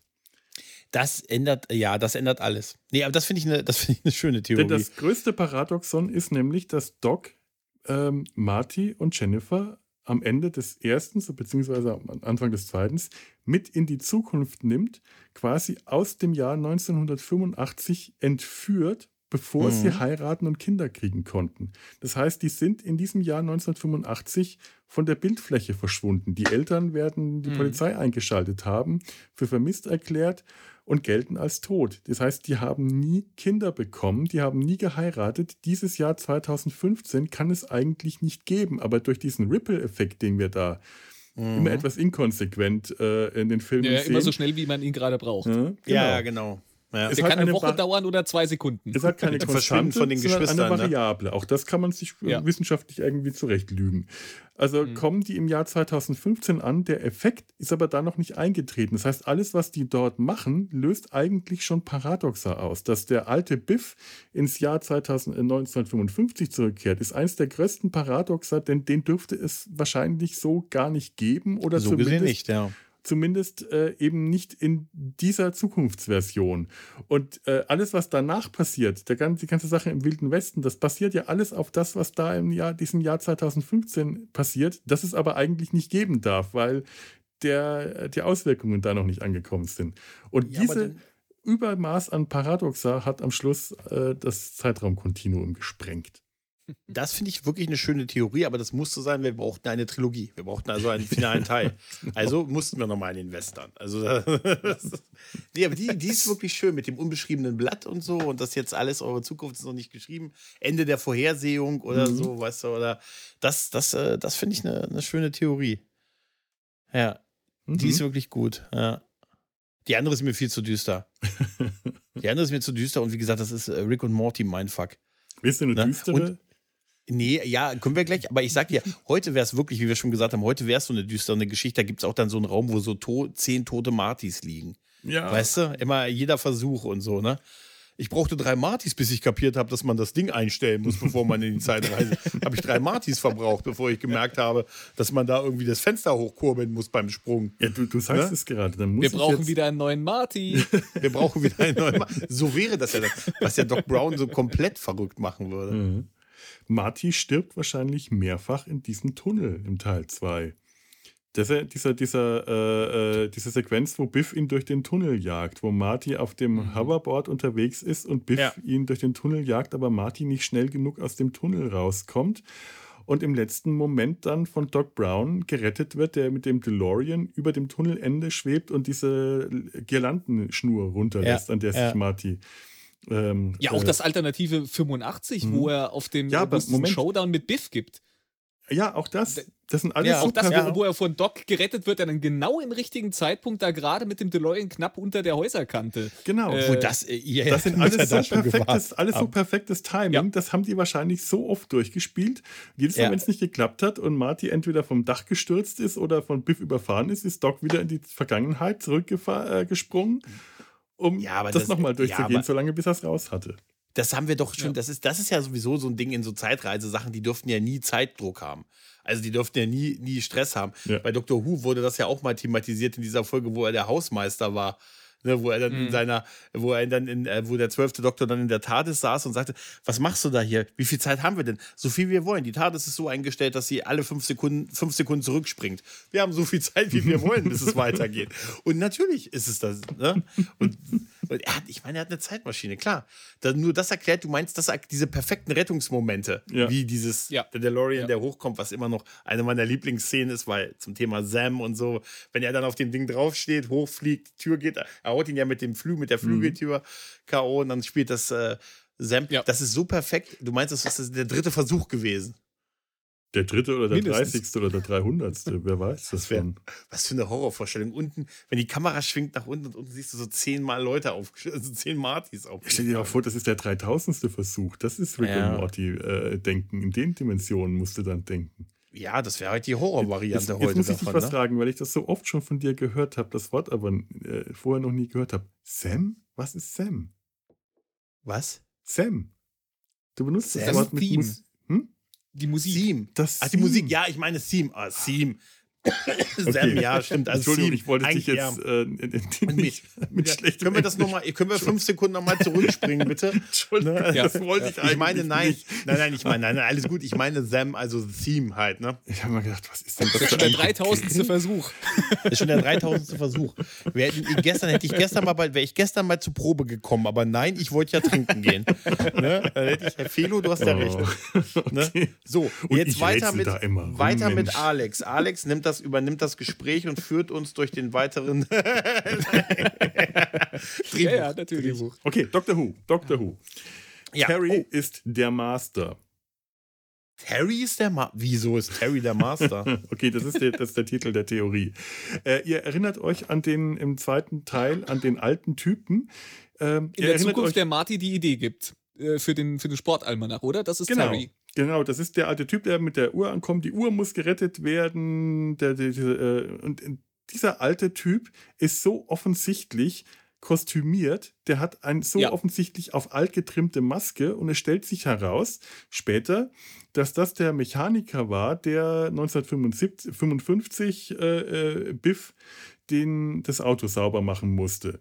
Und mhm. der gibt äh, Marty die Idee mit dem Sportalmanach und der gibt, äh, sagt dem alten Biff auch nochmal, ruft ins, äh, ins Gedächtnis, äh, mhm. wann genau dieser Tag war, mit äh, äh, wann das passiert war mit den, mit, mit, mit den, mit den Pferdeäpfeln. Ähm, und es gibt die Theorie, dass das selber ein Zeitreisender ist, ein düsterer Time Lord wie der Master, der äh, die Dinge in der Hand äh, der, einfädelt, ähm, im Hintergrund einfädelt, weil der so offensichtlich verkleidet ist, so offensichtlich eine schlechte ja, Maske trägt, wie das halt nur der Master so gerne macht. Stimmt, der ist, man, der fragt, ist man fragt sich schon, man fragt sich, warum man sich die Mühe gemacht hat für ja. diese Figur. Ich meine, man versucht ja an ganz vielen Stellen irgendwie so diese Zeitlinien immer ineinander zu weben und immer wiederkehrende Elemente. Mhm. Man versucht ja irgendwie immer so, dass äh, äh du merkst ja wunderschön, dass das immer was, was ich, der, der, der Autohändler, der, der Pferdehändler in 1885, der heißt genauso wie der Toyota-Händler in, ja. äh, in 1985 und sowas. Man also versucht ja immer irgendwie so. Auf ja, das ist halt Hill Valley ist ein Dorf und man versucht das Ja. irgendwie immer so, so ein bisschen alles zu ver. Aber warum man jetzt ausgerechnet diese Nebenfigur, für die ein kostspieliges Alters-Make-up äh, erschaffen hat, Das- um, um das an der Stelle zusammenzubinden, das ist schon Zumal auffällig. Das, irgendwie. bemer das ist wirklich bemerkenswert, weil das wäre eigentlich auch so ein Ding, was der alte Biff hätte machen können oder so, ne? Ja. Ja. Oder Ja. man hätte da einfach einen alten Schauspieler und hätte die beide Terry genannt, dann wäre es halt so. Dann Ja. soll das, äh, kann, man, Ja. kann man als Fan vielleicht irgendwie am Namen erahnen, okay, das kann derselbe Charakter sein jetzt, aber äh, es gab auch egal die gewesen, wenn das zwei. Szenen äh, in, im Jahr 1975, wo das dann deutlicher wurde, dass Biff äh, ihn um das Geld betrogen hat, wo dann äh, Mm. wodurch deutlicher war, dass sie sich beide dieses Datum so gut merken konnten. Aber ist schon Mhm. eigenartig. Also, Ja, es ist wirklich so, wirklich merkwürdig, ne? Aber das, das, ist eine gute, das ist eine gute Theorie. Also, also das würde bedeuten, der Doc Brown ist ein Time Lord. Ne? ja. Ähm, und wir haben, gut, er, hat- er hat eine Zeitmaschine, äh, check halt, ne? Er trägt Krawatten und eigenwilliges Outfit, ja. auch check. Er hat am Ende eine Clara.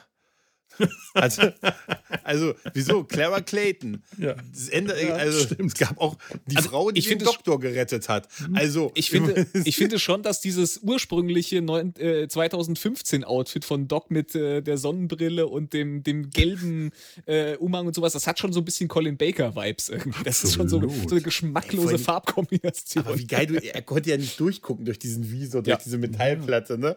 Ja. Und wie geil er im Making-of, wenn du siehst, wie sie ihn fünfmal diese Strecke lang geführt haben, die er da blind gehen musste und so. Und jetzt musst du die rennen. Was? so, bleib aber vor denen bitte stehen und so. Also, das ist echt, renn mal fünf Meter, dann, wenn du nicht siehst. Aber auch sein, sein Outfit in den 50er Jahren, diese Hawaii-Hemden, diese schicken, Ja. eleganten, also das Outfit, äh, äh, mit dem er mit Martin in die Schule geht, der, der, der helle Blazer, dieses geile Hawaii-Hemd und der Hut, der, was ist das, ein Panama-Hut, auch wieder irgendwie was. sowas, ja. Wie, wie Aber der er hat- siebte Doktor. Passt alles. ich würde sagen, es, es, ist, es ist so ein bisschen Time Lord-Chick irgendwie, ja. oder? Time Lord-Schick, absolut. Ja. ist, oder es, es, es hat so wirklich diese Vibes und so und auch so dieses dieses äh, irgendwie überlegene und dass er dann doch irgendwie schon auf der einen Seite so ein bisschen sozial awkward ist, Mhm. aber auf der anderen Seite so gut in seinem Fach ist, aber auch nicht so alles durchblickt Mhm. halt. Ne? Das ähm, also ich, Er hat auch so, so, so Alien-artige Ansätze manchmal. So dieses, wenn er im ersten Teil äh, so auf dieses, äh, dieses Poster, was auf den Ball hinweist, äh, deutet und so, so Sachen sagt wie, da wird ein rhythmisches Ritual zelebriert. Irgendwie Ja. so, so Ja, merkwürdige ja. Ausdrucksweisen, die Ja, auch so fremdartig sind. Go away, humans. Ne? ja, ir irgendwie so ein bisschen ist es wirklich so. Also, diese Time Lord-Theorie könnte ich mir vorstellen. Also, die, die macht doch irgendwie ein bisschen Sinn.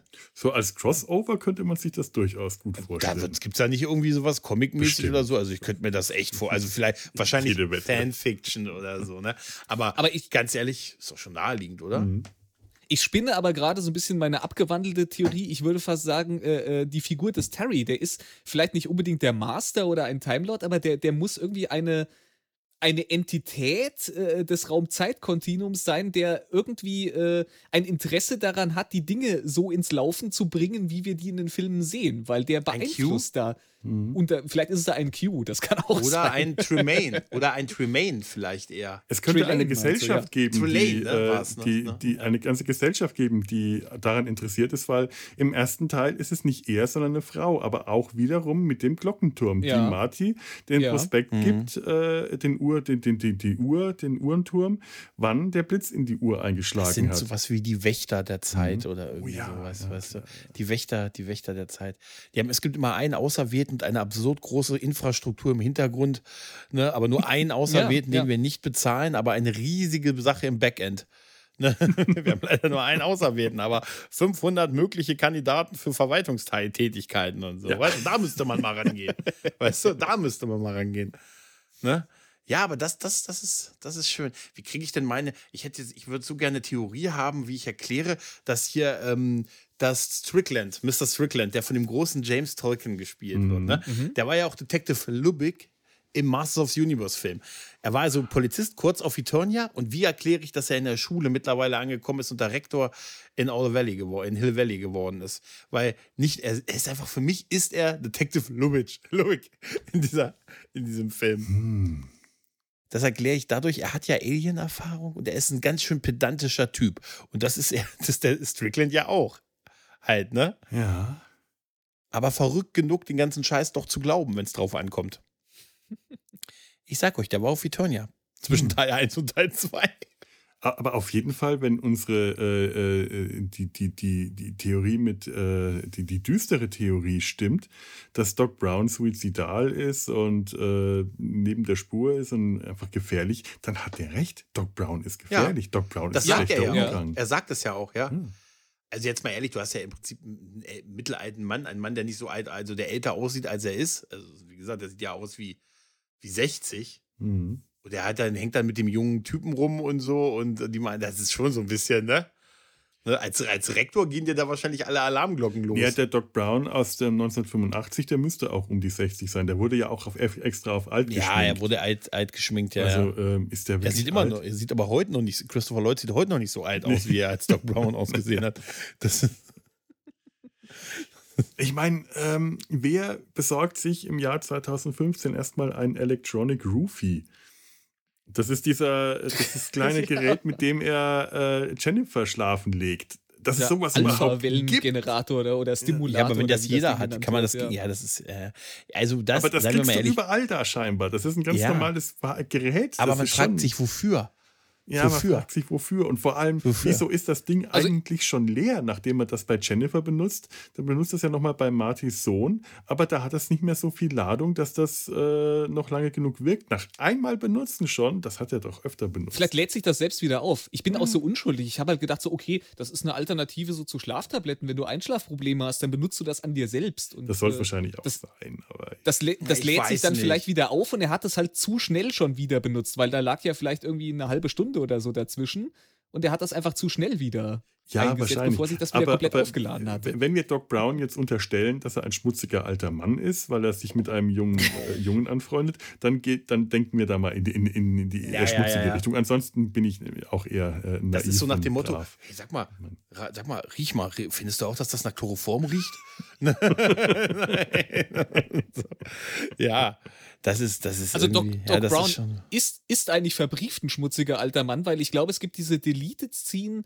Äh, es gibt eine Deleted Scene, wo er irgendwie eine, eine Zeitschrift aus äh, der 55er Ja. Doc Brown, eine Zeitschrift aus 85 aufklappt und dann dieses Centerfold, irgendwie so ja. Playboy oder sowas. Und dann so, Ja, äh, plötzlich sieht die Zukunft viel interessanter aus oder irgendwie sowas sagt er dann.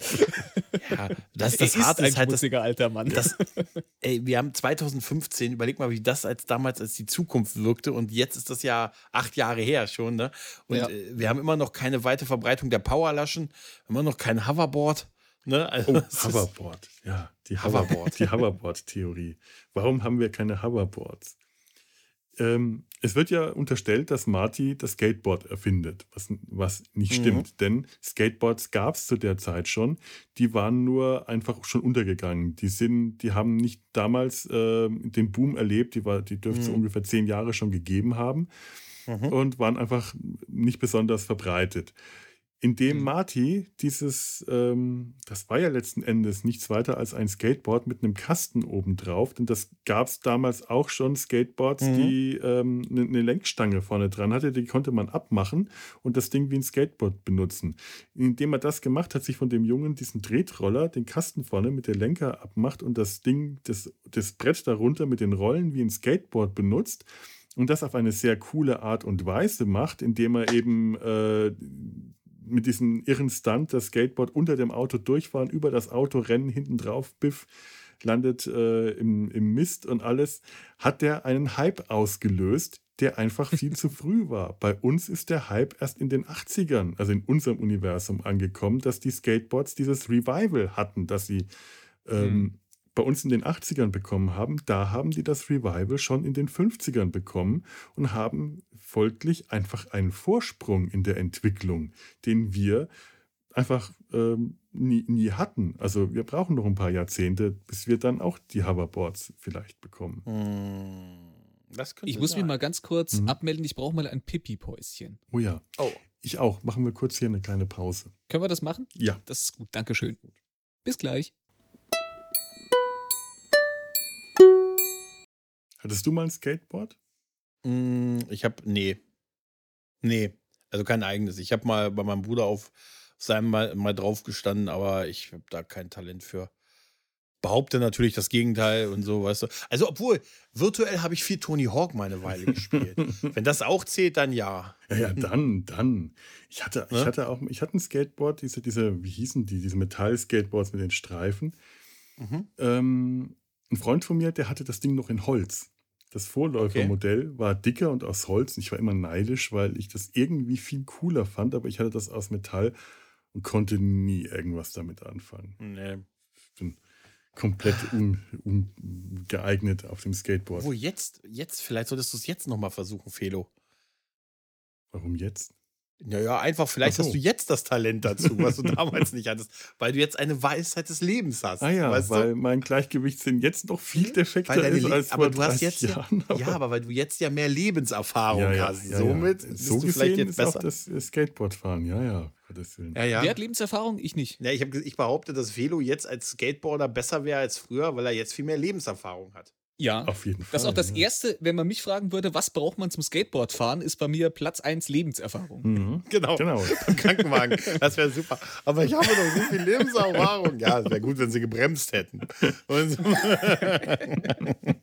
Als sie mit 100 Sachen die Straße runtergerast sind. Äh, äh. Übrigens, äh, es gibt die Theorie, dass ähm, die, dieser Skateboard-Hype als äh, Konterkultur den Hype um den neu entstandenen Rock'n'Roll, der damals äh, mit Johnny B. Good, äh, Chuck Mhm. Berry damals äh, aufgekommen ist, ähm, ausgebremst hat, ausgestochen hat. Uh. Dass damals eben der Hype um die Skateboards größer war und dass der Rock'n'Roll vergleichsweise unwichtiger war und sich nie so groß entwickelt hat. In der 85er-Zeitlinie quasi, meinst du? Genau, genau, in Mhm. der äh, neu- neuen veränderten Zeitlinie. Ja, gut, es ging auf die 90er zu. Weißt du, da war schon, warst du schon eher auf dem Skateboard als bei Johnny Nee, nee, nee, nee, nicht in unserer, äh, nicht in unserer Zeit, sondern in der veränderten Zurück in die Zukunft Zeitlinie. Das, was, Mhm. äh, was Marty da anrichtet, indem er äh, Skateboard fährt und was er durch seinen Auftritt bei dem Schulball Mhm. auch anrichtet. Ich wollte gerade sagen, vielleicht, vielleicht hat er es durch Ja. sein Van Halen-eskes äh, Solo auch kaputt gemacht, den Leuten. Aber das ist, Eben. ey, es ist immer noch brillant, zu laut. Eure Kinder fahren da. Eure Kinder fahren da voll drauf ab. Nein, jetzt nicht mehr. Jetzt nicht mehr. ja, es wird ja immer angedeutet, Chuck Berry hätte eigentlich seinen großen Hit äh, hier von Marty McFly geklaut. Genau. Das- Hier, hör mal, ne? Ja, ja. Aber in dem Moment, wo äh, äh, Marvin Berry, ich bin's, Marvin Berry, dein Cousin, denke ich mir, ja, du wirst ja wohl wissen, wie sein Cousin heißt. Aber äh, man muss ja klarstellen, wen der da gerade anruft. Machst du das nicht so? Ja, ja, ich mach du, also, wenn du, ey, ich bin, weißt du, ich, ich bin mit Leland T. Lynch aufgewachsen, was Star Trek angeht, ne? Ich melde mich immer mit komplett Vor- und Zunahme. Willst du jetzt was sagen, wenn du Ja. deine Eltern anrufst, nennst du dich nicht mit vollem Namen, Felo, bevor du Ja, was ja, und sagst? ich, und ich sage ihnen auch immer, ich bin's, Felix. Felix Herzog, euer Sohn. Ja, genau. Ihr kennt ich. mich, geboren in einer lauen Sommernacht im Jahre des Herrn. Ne? Gezeugt in den auf dem Highlands. eines Fiat, ja, ja. Ja, das hast du jetzt behauptet. Nein. Ich war Nein, dabei, ich ja, bin gut. Zeitreisender. Ja, aber es ist natürlich, ja, Gott, oh das ist Gott, natürlich oh ein bisschen Brechstange, aber ich glaube, sonst hätte den Gag wahrscheinlich auch viele nicht so verstanden. Weißt du, Ja, wär's natürlich, natürlich. Typ. Äh, weißt du, du musst da ja, wenn du, wenn du da irgendwie, Herr, hör dir den Song mal an und dann ist da auf der anderen Seite irgendwer, der jetzt den Song klaut, wenn du diesen Namen nicht gesagt hättest. Ich glaube, es hätte nicht so gut funktioniert, Natürlich, alles klar. Das ist, äh, Ja. äh, das steht Aber- außer Frage. Aber dann wäre es eins von so vielen schönen, subtilen Details gewesen. Dann wäre es nicht Ja. so, so, ja, on in your face Ja. irgendwie. Gag. Ja, vielleicht. Aber das, das Vielleicht, Blöde ist, ja. Chuck Berry Ich, nicht ich mag den, die, äh, es- Ja? ja, sorry. Nee, nee, sag du. Ich, ich wollte sagen, ich mag halt diese, diese subtilen Details in den Filmen Mhm. äh, so gerne. Ebenso Mhm. dieses, äh, du, du beginnst den, den ersten Teil mit äh, der Twin Pines Mall und Marty überfährt in der Vergangenheit eine von den Fichten vom alten Peabody und in der Endszene ist es dann die Lone Pine Mall mit einem anderen Schild, wo dann nur noch Ja, eine genau. Pinie stilisiert drauf ist. Das so sind so gut. diese Details. Äh, die kriegst du ja auch nicht so ins Gesicht geschlagen und die, die, die machen, die Stimmt, machen ja. das Ganze so beim, beim Wiederentdecken und beim, beim Ja, äh, So nochmal viele gucken, machen die Kleinigkeiten. Der du kannst Penner, immer noch mal was Neues entdecken. Der Penner äh, am Ende des Films, wenn er ins Jahr 1985 zurückkommt, da ist er ja so ein Penner, der auf der Bank äh, äh, fährt. Das ist der ehemalige Bürgermeister. Das ist mir jetzt ja, Der wird Red genannt. Der genau. wird Red genannt. Das ist der gleiche genau, Schauspieler. Ja. Das ist der ehemalige ja. Bürgermeister Red Thomas. Das ist toll. Das ist ein klasse kleines Detail, das eigentlich gar nicht so groß auffällt. Finde ich auch super. Ja. Aber hier ist es halt, äh, das ist so in your face, nur es funktioniert insofern nicht, weil Chuck Berry eigentlich erst dann den Hörer hingehalten bekommt, wenn äh, äh, Marty sein Van Halen Solo spielt. Der ja. hört diese äh, äh, verrückte Metal-Musik, die, für die die damals einfach noch nicht reif waren. Und ja, wenn man, man mal überlegt, dass äh, wenn man, es gibt ein Video, da wird, äh, wurde der, da hat jemand die, das, den Gitarrenpart rausgemischt und hat mal drüber gespielt, was Michael J. Fox eigentlich gespielt hat. Der konnte ja nicht Gitarre spielen, der hat das nur mhm. imitiert. Mhm. Der hat das ziemlich gut imitiert. Äh, mhm. Man sieht das nicht, aber äh, wenn man das eins zu eins nachspielt, dann merkt man schon, das ist alles ziemlich verdammt schräg. Und dann machen diese entsetzten Gesichter im Publikum auch alle auf einmal viel mehr Sinn, weil das einfach schrecklich ja. klingt. Und wenn das Stimmt. jetzt der neue Sound oh, von Chuck Berry wäre, dann ist es eigentlich klar, warum das sich nicht durchsetzt, der Rock'n'Roll. Aber das, das wird ja nur eine filmische Sache gewesen sein, dass das gerade ja, in dem Chorus nicht unterbrechen wollte, weil, ne, ne aber. Ja. Das, das wäre aber auch schon, an, anstatt äh, des schönen Rock'n'Rolls hat sich einfach dann schon äh, irgendwie, keine Ahnung, in den 60ern, äh, du hattest dann nicht die, die Beatles und sowas, sondern mhm. du hattest irgendwie ja äh, völlig dissonanten, schrägen Metal, weil, ja, weil äh, ja. Marty McFly Oder, den eingeführt hat. Oder noch geiler wäre Eurodance.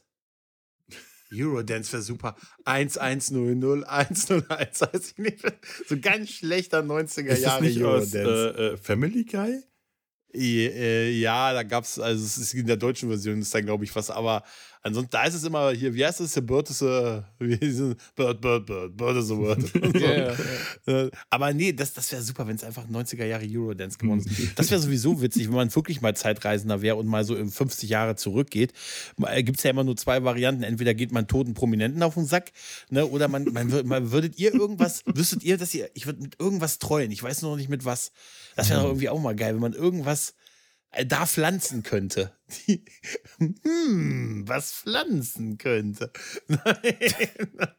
Die größte Pinie. Ich habe einen verrückten Plan. Ich möchte Fichten pflanzen. Ginkgo-Bäume.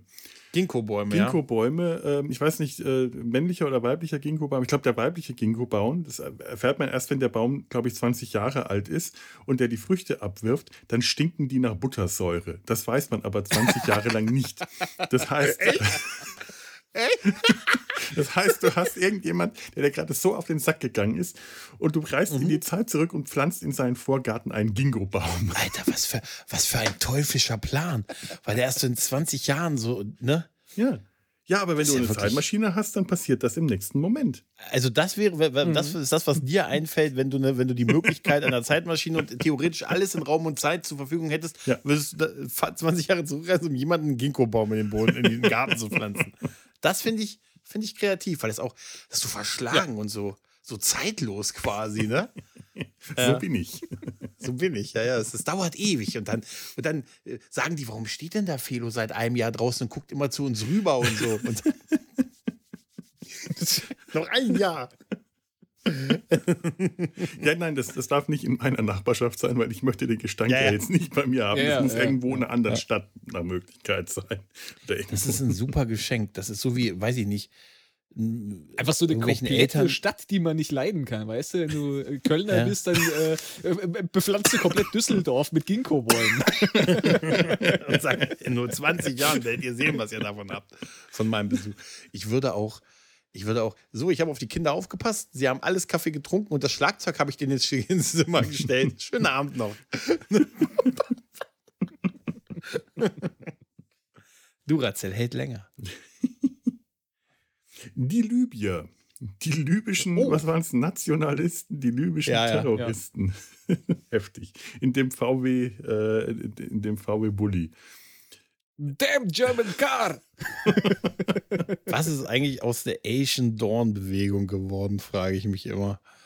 Was? Das war bei, äh, bei Stirb langsam im ersten Oh, Teil. oh, Dann ja. ja. sollen sie ja irgendwelche Forderungen stellen. Und er sagt, ja, wir befordern, ich fordere die Freilassung aller meiner Kampfkameraden von der Asian Dawn-Bewegung. Und wie geil sind. Wer ist denn das? Ich habe das heute Morgen in der Zeitung gelesen. Irgendwas brauchen die. Die müssen ja glauben, wir sind. Das habe ich in der Zeitung gelesen. Die sollen die, sollen die da alle freilassen. So, Finde ich immer noch geil. Die Asian Dawn-Bewegung. Großartig. Ja, sowas. Ja. Aber die Liebe, das ist auch sowas. äh, wo- Er hat da Plutonium gekauft und dann nicht bezahlt, ne? Nee, er hat irgendwie, ich weiß nicht, ich weiß Er hat eine Bombe für die gebaut. In die, Ja. Er sollte eine Ach ja, Bombe ach, für die stimmt. bauen und Oh im Gegenzug hat er das Plutonium gekriegt und er hat aber nur das Gehäuse einer Bombe, was den Anschein einer Bombe erweckt, aber er sagt, er hat nur Schrott aus alten Flipperautomaten reinge reingebaut. Stell dir mal vor, allein das, dass du das heute in einem Film machen würdest. ja, ja. Das ist die Hauptfigur da. Ich habe immer gedacht, er hat, äh, er sollte mit dem Plutonium eine Bombe bauen. er hat es geklaut. Er hat es geklaut, aber Kann auch, sein, kann auch sein, dass das Plutonium auch für die. Auf jeden Fall hat er denen irgendwas Mhm. abgeliefert ohne das Plutonium und irgendwas, was kompliziert aussah, was letzten Endes aber nur Bauteile aus Mhm. Flipperautomaten waren. Ja, aber das macht man auch nicht, Alex. Also das ist ja auch, wenn du dann, wenn du nicht mehr seriös bist im, im Geschäft, im B2B-Geschäft, was kommt da als nächstes? ja, wirklich. Ja. Ne? ja, So. das stimmt. Sag mir mal, was ist aus den Libyern geworden? Äh, Die fahren am Ende, brettern die in diese Fotohütte rein, was ich auch interessant Ja. finde. Marty steuert Ja. direkt auf diese Fotohütte zu. Woher wusste der, was im nächsten Moment passiert? Der hätte, hatte der vorgehabt, im letzten Moment auszuweichen. Der wusste ja nicht, dass er, der hat ja nicht damit gerechnet, dass er bei 88 Meilen die Stunde in die Vergangenheit Ja. reist, sondern rast Der wollte nur die Libyer abhängen. Mhm. Ja. Und er reist in die Vergangenheit und die Libyer brettern in die Fotobude und du siehst auch schon, wie der Wagen kippt. Was wurde aus denen? Liegen da jetzt auf dem Parkplatz ein Bus voller Nein. toter Libyer in einem ausgebrannten. VW-Bus, während Doc und Marty ihr, äh, ihre, äh, ihr- Wiedersehen feiern? die haben sich abgerollt im letzten ja. Moment. Ja. Die haben sich abgerollt im Ja, gut, aber- aber Dann ist es aber gefährlich, dass, dass dann am Ende des Films äh, Doc und Marty sich da noch gemütlich unterhalten und Ja. dann gemütlich irgendwie mit dem. DeLorean wegfahren, äh, während dann noch die Libyer über den Parkplatz krabbeln. Eben. Ja, das stimmt, das stimmt. Mhm. Aber ganz ehrlich, äh, dieser Plan von Marty da rein zu, also äh, es macht ja aus so vielen Gründen ja keinen Sinn. Denn wenn dieser, er wusste ja nicht, dass das, wie wir schon sagen, dass das Mhm. funktioniert halt, ne? Oder überhaupt, dass das so klappt. Äh, wenn es nicht geklappt hätte, wäre er ja da reingerattert, ne? Und Er wenn hat es ja nicht mal damit gerechnet, Hätte, er hat ja in dem Ja. Moment schon gar nicht mehr daran gedacht, dass das eine Zeitmaschine ist. Ja. ja, deshalb macht das gar keinen Sinn. Ich meine, das ist nur diesen Effekt, dass die da reinbrettern, aber dann hätte er eigentlich, vom Vernunft her, hätte er einfach eine gerade Strecke fahren müssen. Und wenn er dann diesen Sprung macht, von dem er jetzt, dann ist er ja weg, dann kann ihm das ja egal sein, was mit denen ist. Wenn er die nicht macht, dann kann er, hat er immer noch die Chance, ein bisschen zu fliehen, weil die Strecke ja, Ja. frei ist und so. Also es macht keinen Sinn. Das ist halt nur für diesen dramatischen, dramaturgischen Effekt halt Ja. schlicht und ergreifend. Aber, selbst, aber jetzt nehmen wir mal an, die Libyer ähm, sind verunglückt, liegen da, sind betäubt, wir sind nicht tot, weil äh, der VW Deutsche Wertarbeit jetzt nicht der, der, der Tank in Flammen aufgegangen ist oder so, sondern die liegen einfach nur da. Doc und Marty machen sich schnell davon und äh, aber der Krach und alles hat die Polizei alarmiert, die kommen an und verhaften die Libyer. Die werden ja, das, das FBI ermittelt, das kriegen wir am Anfang in Ja. den Nachrichten gezeigt. Das heißt, die Mhm. werden verhört werden und da kann man davon ausgehen, dass nicht gesagt wird, ach komm, die, wir können ja alles erzählen. Libyer, die wollen hier einen amerikanischen Staatsbürger anschwärzen, sondern die werden dem nachgehen. Die werden Doc Mhm. verfolgen. Auf, auf, dem, auf dem Transporter stand sein Name drauf, mit dem der da unterwegs war. Da stand ganz Oh, groß geil. Ja, ja. Doc, Brown, Doc Emmett Brown drauf. Das heißt, Doc Ohne Brown Kontext. ist ein Flüchtling vor der Justiz. Der flieht ins 21. Jahrhundert und lässt Marty zurück, kommt dann später, um ihn wiederzuholen, als ihm scheinbar klar wird, dass er Marty zurückgelassen hat und nimmt ihn mit ins 21. Jahrhundert. Mhm. Flucht Genau. ins 23. Jahrhundert. Nee, Genau. nicht ganz so weit. Damit haben ganze Serien begonnen. Ja, das stimmt schon. Ja, ja, ja, ja, das stimmt schon. Hm. Also es ist ein großes, das ist ein großes, ein großes Fragezeichen, was da besteht. Überhaupt ist dieser ganze Part mit den Libyern echt so, also das ist so, und das war noch Mitte der 80er, das war noch die Reagan-Ära, Freunde. Ne, da ist nicht, da wurde Der nicht, äh, Verhör war da. Ja, der ist, weiß, oder? Wer war denn 85 Präsident? Das könnte Reagan gewesen das sein. war oder? Reagan, Na, auf je, oder? ja, auf Also jeden Fall. Da, war, da, waren, da, da sahen diese Verhöre sicher anders aus als, ne, als später. Ne? Also man muss auch ehrlich sagen, diese Libya-Szene, gerade wenn die dann so den Raketenwerfer dann noch auspacken, ist das so ist die comichafteste Szene des Ja. ersten Teils, Ja. der ansonsten im Vergleich zu den anderen relativ bodenständig und geerdet ist. Ja, Ja, stimmt. ja, ja, ja, ja. Aber es ist auch schwer zu erklären, wo du Plutonium herkriegst. Ich meine, was Ja. für was für gute Gründe kann es dafür geben, dass du Grund, dass du einfach so an Plutonium kommst? Ich bin mir sicher, 1985 kann man Plutonium in jeder Apotheke kaufen. Ja, aber 1985, aber 1955 müsste man schon wissen, wo ein Blitz einschlägt, Mhm. ne, um eine ähnliche große Energiequelle zu erzeugen. Ja. Ja. Das mit dem Blitz ist auch so super. Ja, es ist auch eigentlich ein bisschen eigenartig. Es steht halt da, um wie viel Uhr der einschlägt, aber doch nicht auf die Sekunde genau. Das kann, Ja, selbst die ja ein Sekunde Moment. dürfte nicht äh, gen, gen, genau Ja, ja. genug sein. Also das, da ist eine ganze Minute Zeit, Spielraum. Hat mich schon, Ach, das komm, mich, bisschen, bisschen Suspension of Disbelief muss doch mal sein. ja, aber das hat Ja, mich schon als Kind auch- gestört. Da muss ich Ja. jetzt dann äh, ehrlich sein, da war ich schon als Kind ungläubig. Ja, Ja, aber wenn wir, wenn wir argumentieren mit erst danach ist die Geschichte frei, später erst, Mhm. dann wird es, dann ist doch egal, es passiert doch eh. Dann kannst du auch sagen, ja, wir hängen das hin, aber ist ja vorbestimmt. Passiert doch eh. Da hänge ich da oben Lappen hin und warte hier unten. Passiert doch eh, weißt du? Das wäre so geil, so ein Film, wo die so gar nichts dafür tun, dass es auch wirklich passiert. Einfach nur irgendwie warten oder so. Weißt du? Ach, übrigens, äh, ich hatte ja ähm, das, das äh, Science Fiction Theater äh, vorhin erwähnt. Mhm. Die Geschichte, ähm, wo habe ich so eine, The Hastings Secret. Mhm. Ähm, was wäre passiert? das ist Jetzt jetzt ist eine Was-wäre-wenn-Theorie und die ist jetzt ganz allein von mir.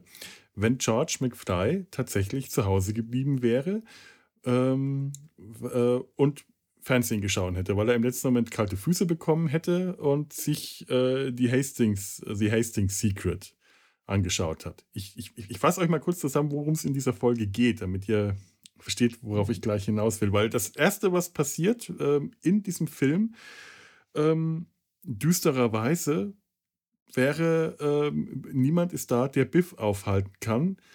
Äh, Lorraine würde von Biff vergewaltigt werden.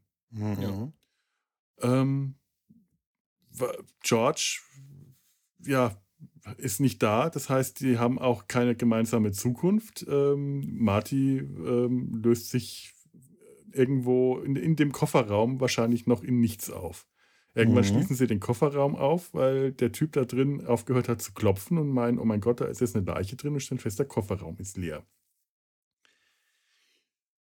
Die ganzen äh, zukünftigen Implikationen, äh, wie wir die im Film ja auch schon kennengelernt haben, sowieso, dann ist kein Marty da in der Zukunft, der zurückfahren kann und so weiter. Aber ähm, ich habe noch eine andere Theorie, was passieren kann, und die ist äh, katastrophal, wenn George sich diese Fernsehepisode anschaut.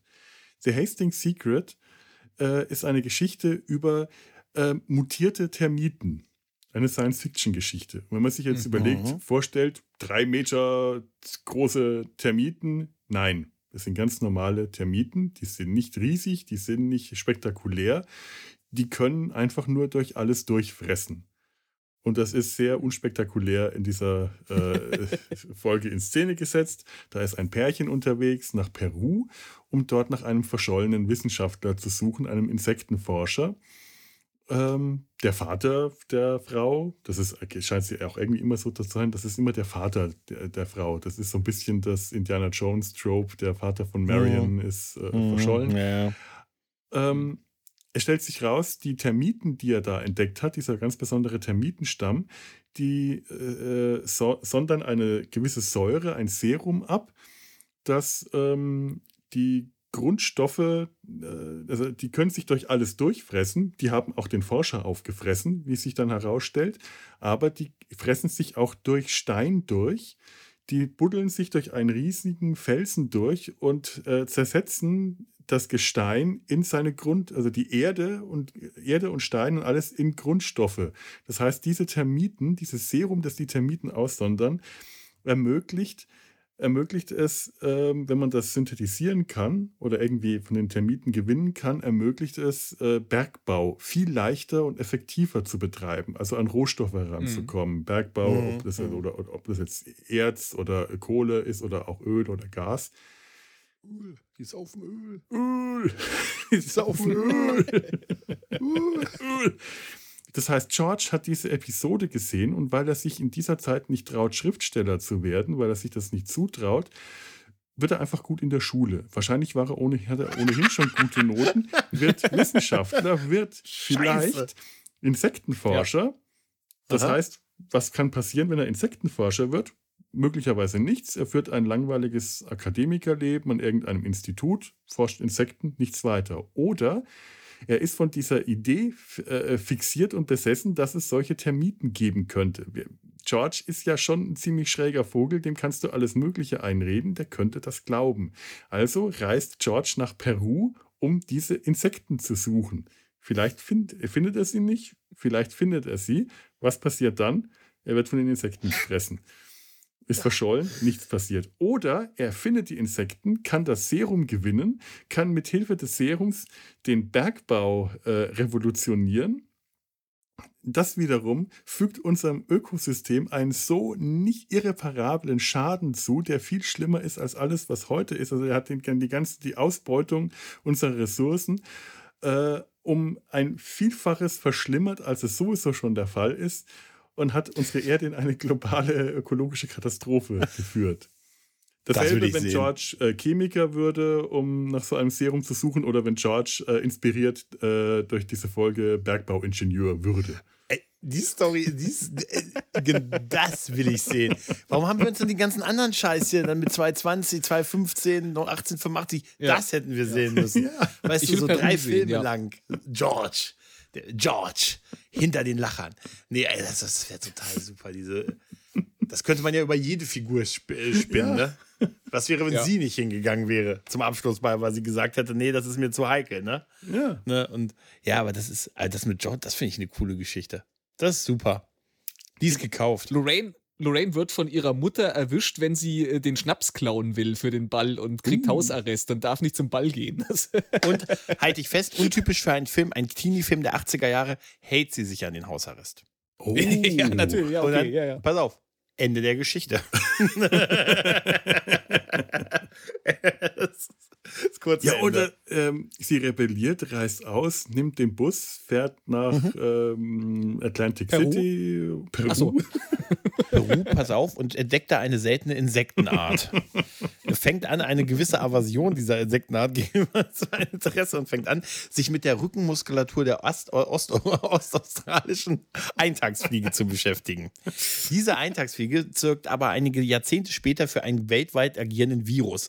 Sie ist aber nun der einzig weltweit aktive Experte auf diesem Gebiet und wird auf die Art, also so, ihr wisst schon, so ein bisschen, ne, so, also das wäre, warum, was, was hat man uns da nur vorenthalten? Was ist mit all den Leuten im Zug, die nicht nach San Francisco kommen, weil Doc, Mar Doc und Marty den Zug entführen und den, den Ja. äh, Personen den, den, den Waggon abkoppeln? ja. Die kommen alle nicht nach San Francisco. Was ist mit denen?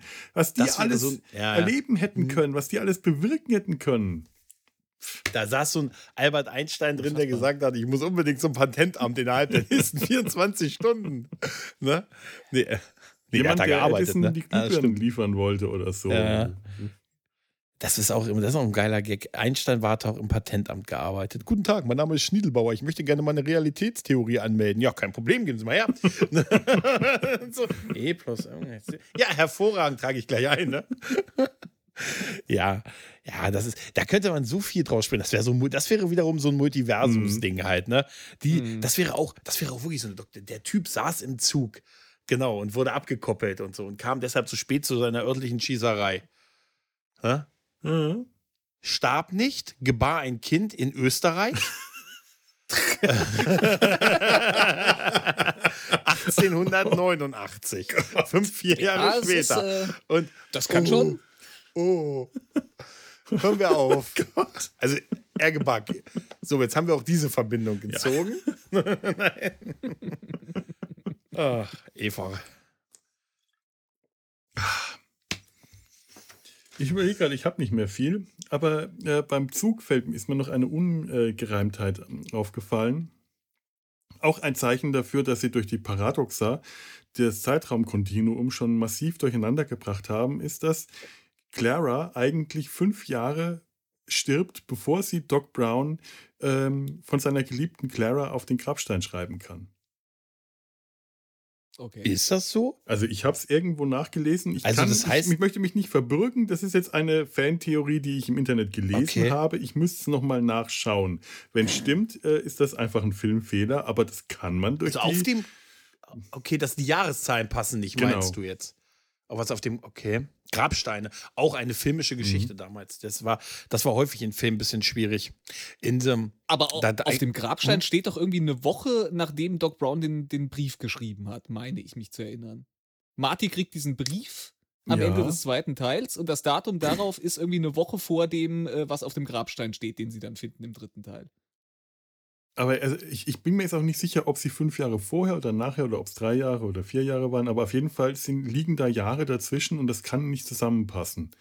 Da haben sie okay. die Jahreszahlen durcheinander gebracht. Eigentlich wäre es äh, nicht möglich, dass sich Doc und Clara vorher treffen und kennenlernen und lieben weil, weil eigentlich äh, sein Tod auf dem Grabstein früher stattgefunden haben muss. Aber wir sehen ja auch im Film, dass sie eigentlich viel früher schon ankommt.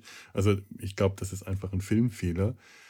Aber auch der würde sich durch die zeitparadoxer Geschichte äh, weg, wegdiskutieren lassen, weil einfach das Zeitraumkontinuum da schon so komplett durcheinander gebracht worden ist. Mhm. Dass zu dem Zeitpunkt einfach alles passieren kann. Da kann auch jemand den Frisbee schon äh, 100 Jahre früher werfen und. Äh, ja. Aber sowas, ja, sowas kann aber sein. Das war oft ja in, in, so Filmen, wo so Grabsteine, dass da irgendwelche Fehler dann im Nachhinein drin gewesen sind, was nicht ganz so zur Geschichte passte. Das, das, das, James R. Kirk. James R. Äh, James R. Kirk, ja. Obwohl, das, das eins der schönsten Sachen finde ich immer noch äh, bei The Rock, Fates der Entscheidung. Brigade General Francis X. Hummel. Der geht am Anfang zum Grab seiner, seiner Frau. Und die liegt auf Arlington, weil klar, die Frauen von Generälen mhm. liegen halt auf Arlington, wenn sie tot mhm. sind. Und äh, weil das aber, weil dieses das, das Intro so oft umgeändert haben, haben die irgendwie gesagt, wir müssen klarstellen, dass der am Grab seiner Frau steht. Deshalb steht auf dem Grabstein his wife. wirklich ernsthaft. Da steht wirklich nur his wife, damit auch jedem klar ist, der, wo, obwohl der Film da erst beginnt, dass er am Grab seiner Frau steht. Steht wirklich auf dem Grabstein his wife. Was zu einem Trend Ende der 90er führte, dass dann bei Beerdigungen, so die, wenn die Frau dann, dass man, ja, schreib auch, ich bin seine Frau seine Frau. Und die haben, da steht dann überall, gibt es Grabsteine, da wo drauf steht, his wife. Ja. Und das war einfach nur, damit jedem klar ist, weil die sich zu der Zeit noch nicht gewusst haben, dass sie ein Voice-Over drüber legen, dass er am Grabstein seiner Frau steht, um das zu verinnerlichen. Finde ich immer noch super. His wife. Ne? Soll bei klar. meiner Frau später auch so sein. Da soll dem Alex seine Frau so draufstehen. Alex verhaftet worden nach einem großen Prozess gegen Robert Zemeckis, nachdem er visuell. er saß 19 Jahre im Knast. Seine letzten Worte sind überliefert. Mich durch, ich bin hier. ich habe auch noch eine kleine Fantheorie. Ja, mhm. äh, ja. Äh, ich habe eine ganz kleine Fantheorie. Im ersten Teil dieser Gedankenlesehelm, den Doc Brown oh, ja, dieser äh, tolle Trägt der, der, der funktioniert, aber nicht so, wie er funktionieren soll, sondern er, er fängt damit äh, Visionen der nahen Zukunft auf, weil er äh, nämlich zu Marty sagt: so, ja, du willst mir, äh, du willst mir ein Abonnement der, der Zeitung verkaufen. Und dann sagt er so, äh, du willst äh, Spenden sammeln und wenige Minuten später kriegt er von Marty einen Zeitungsausschnitt und einen Spendenaufruf unten drunter auf diesem uh. Zettel gezeigt. Ah, ist das wirklich so? ist da das ist so. Das ist so. Also er sagt, oh, das ist es, ja ist geil. Eine, es ist eine andere Zeitung. Er sagt, äh, du willst mir ein Abonnement der Saturday Evening Post oder sowas mhm. äh, äh verkaufen. Und es ist in, das, was er ihm später zeigt, diesen Zettel, den er von der Dame in 85 bekommen hat, mhm. der ist halt vom Hill Valley Telegraph und sowas. Mhm. Aber es ist dieser Zeitungsartikel und unten drunter äh, ein Spendenaufruf für die Rathausuhr oder für die Courthouse. Äh, Uhr. Oh, das ist da gibt es diese Theorie, dieser Helm funktioniert. Vielleicht nicht so, wie Doc Brown ihn gedacht hat, aber der fängt irgendwas auf, was dann tatsächlich passiert. Toll. Der Helm ist, ist ja ohnehin eins meiner Lieblingsrequisiten. Ich finde den ja, so großartig. Das ist ein super Ding. Den setzt, glaube ich, Marty im dritten Teil auch nur deshalb auf, äh, damit man äh, äh, Stills-Fotos machen, Fotos ja, für ja. Pressebilder machen ja. konnte. Ja, ja, ja, ja, eindeutig. Ey, den, den, hatten die noch da. Natürlich hält man den nochmal in die Kamera. Ich glaube, das war auch derselbe Helm, den die später bei Batman Forever nochmal gezeigt haben. bei diesem Professor, der aus, dem, der aus dem Fenster gesprungen ist. Nee, aber das ist halt einfach so ein super Ding. Das ist ein super Prop halt, ne? Eigentlich so ein bisschen schade, dass sie da nicht mehr draus gemacht haben, ne? Aber ich finde das eine ganz Aber tolle, das mit dem Spendending, ja. das ist ja kein Zufall. Also, Das ist ja Mhm. bewusst. Es ist wirklich ähm, bemerkenswert, wie viele kleine Sachen, wie du es vorhin mit Mhm. den Pinien meintest, drin sind, Ja. die nicht so erklärt werden, weil ich sag dir, heute würde das so nicht mehr sein. Heute würde da wirklich so ein roter Pfeil drauf, hier, Easter Egg, Easter Egg, Ja. ne? Und das Ja. war ja noch eine Zeit weit vor Internet. Weißt du, wo die Leute das ja nicht 50 Mal gesehen haben, den Film und auseinandergenommen haben halt, ne? Das ist Ja. schon krass, eigentlich, ne? Wow. Cool. Ja, der Film, das, die, die, die Trilogie lädt viel zu vielen Spekulationen ein, Mhm. ja. Ich habe noch äh, eine Sache, weil ich schon ein paar Mal ähm, auf, auf die glückliche Ehe, die George äh, äh, und Lorraine führen, äh, so, so angespielt habe. Wie glücklich das eigentlich ist und wie erfolgreich das sind. Wir sehen ja den erfolgreichen George, der angeblich ein erfolgreicher Schriftsteller ist, äh, aber nach 30 Jahren seinen ersten Roman erst veröffentlicht hat. Das ist auch so ein bisschen. Was hat er geschrieben? Ja. Nur Kurzgeschichten? Kann man damit so viel Geld verdienen? Die leben auch immer noch in der gleichen Gegend. Also der ist jetzt nicht in eine bessere Gegend gezogen. Das Haus ist nur schicker und er ist so ein bisschen Yuppie-mäßig herausgeputzt. Vielleicht ist er gar nicht so übermäßig erfolgreich. Vielleicht hat er, das ist ein Drehbuchautor oder was weiß ich. Aber er hat graue Ich glaube auch, das. Auto, das Auto ist noch das gleiche, oder? Die, die hatten vorher diesen, diesen abgefrackten, den Biff zu Schrott gefahren hat. Das Ja. war, glaube ich, ein silberner Mercedes und am Ende haben sie dann auch wieder einen nicht zu Schrott gefahrenen silbernen Mercedes in Ich glaube, es war ein stehen. BMW, aber es, es könnte Oder war es ein BMW, irgendwie sein, sowas. Ja, aber es ist auf jeden Fall ein silbernes Auto. Ja. Äh, Ich glaube, deutschen Fabrikats. Und, äh, Und- das sieht nicht so anders aus. Ja, ja, stimmt. Also, ob der so wahnsinnig erfolgreich ist, ist dahingestellt.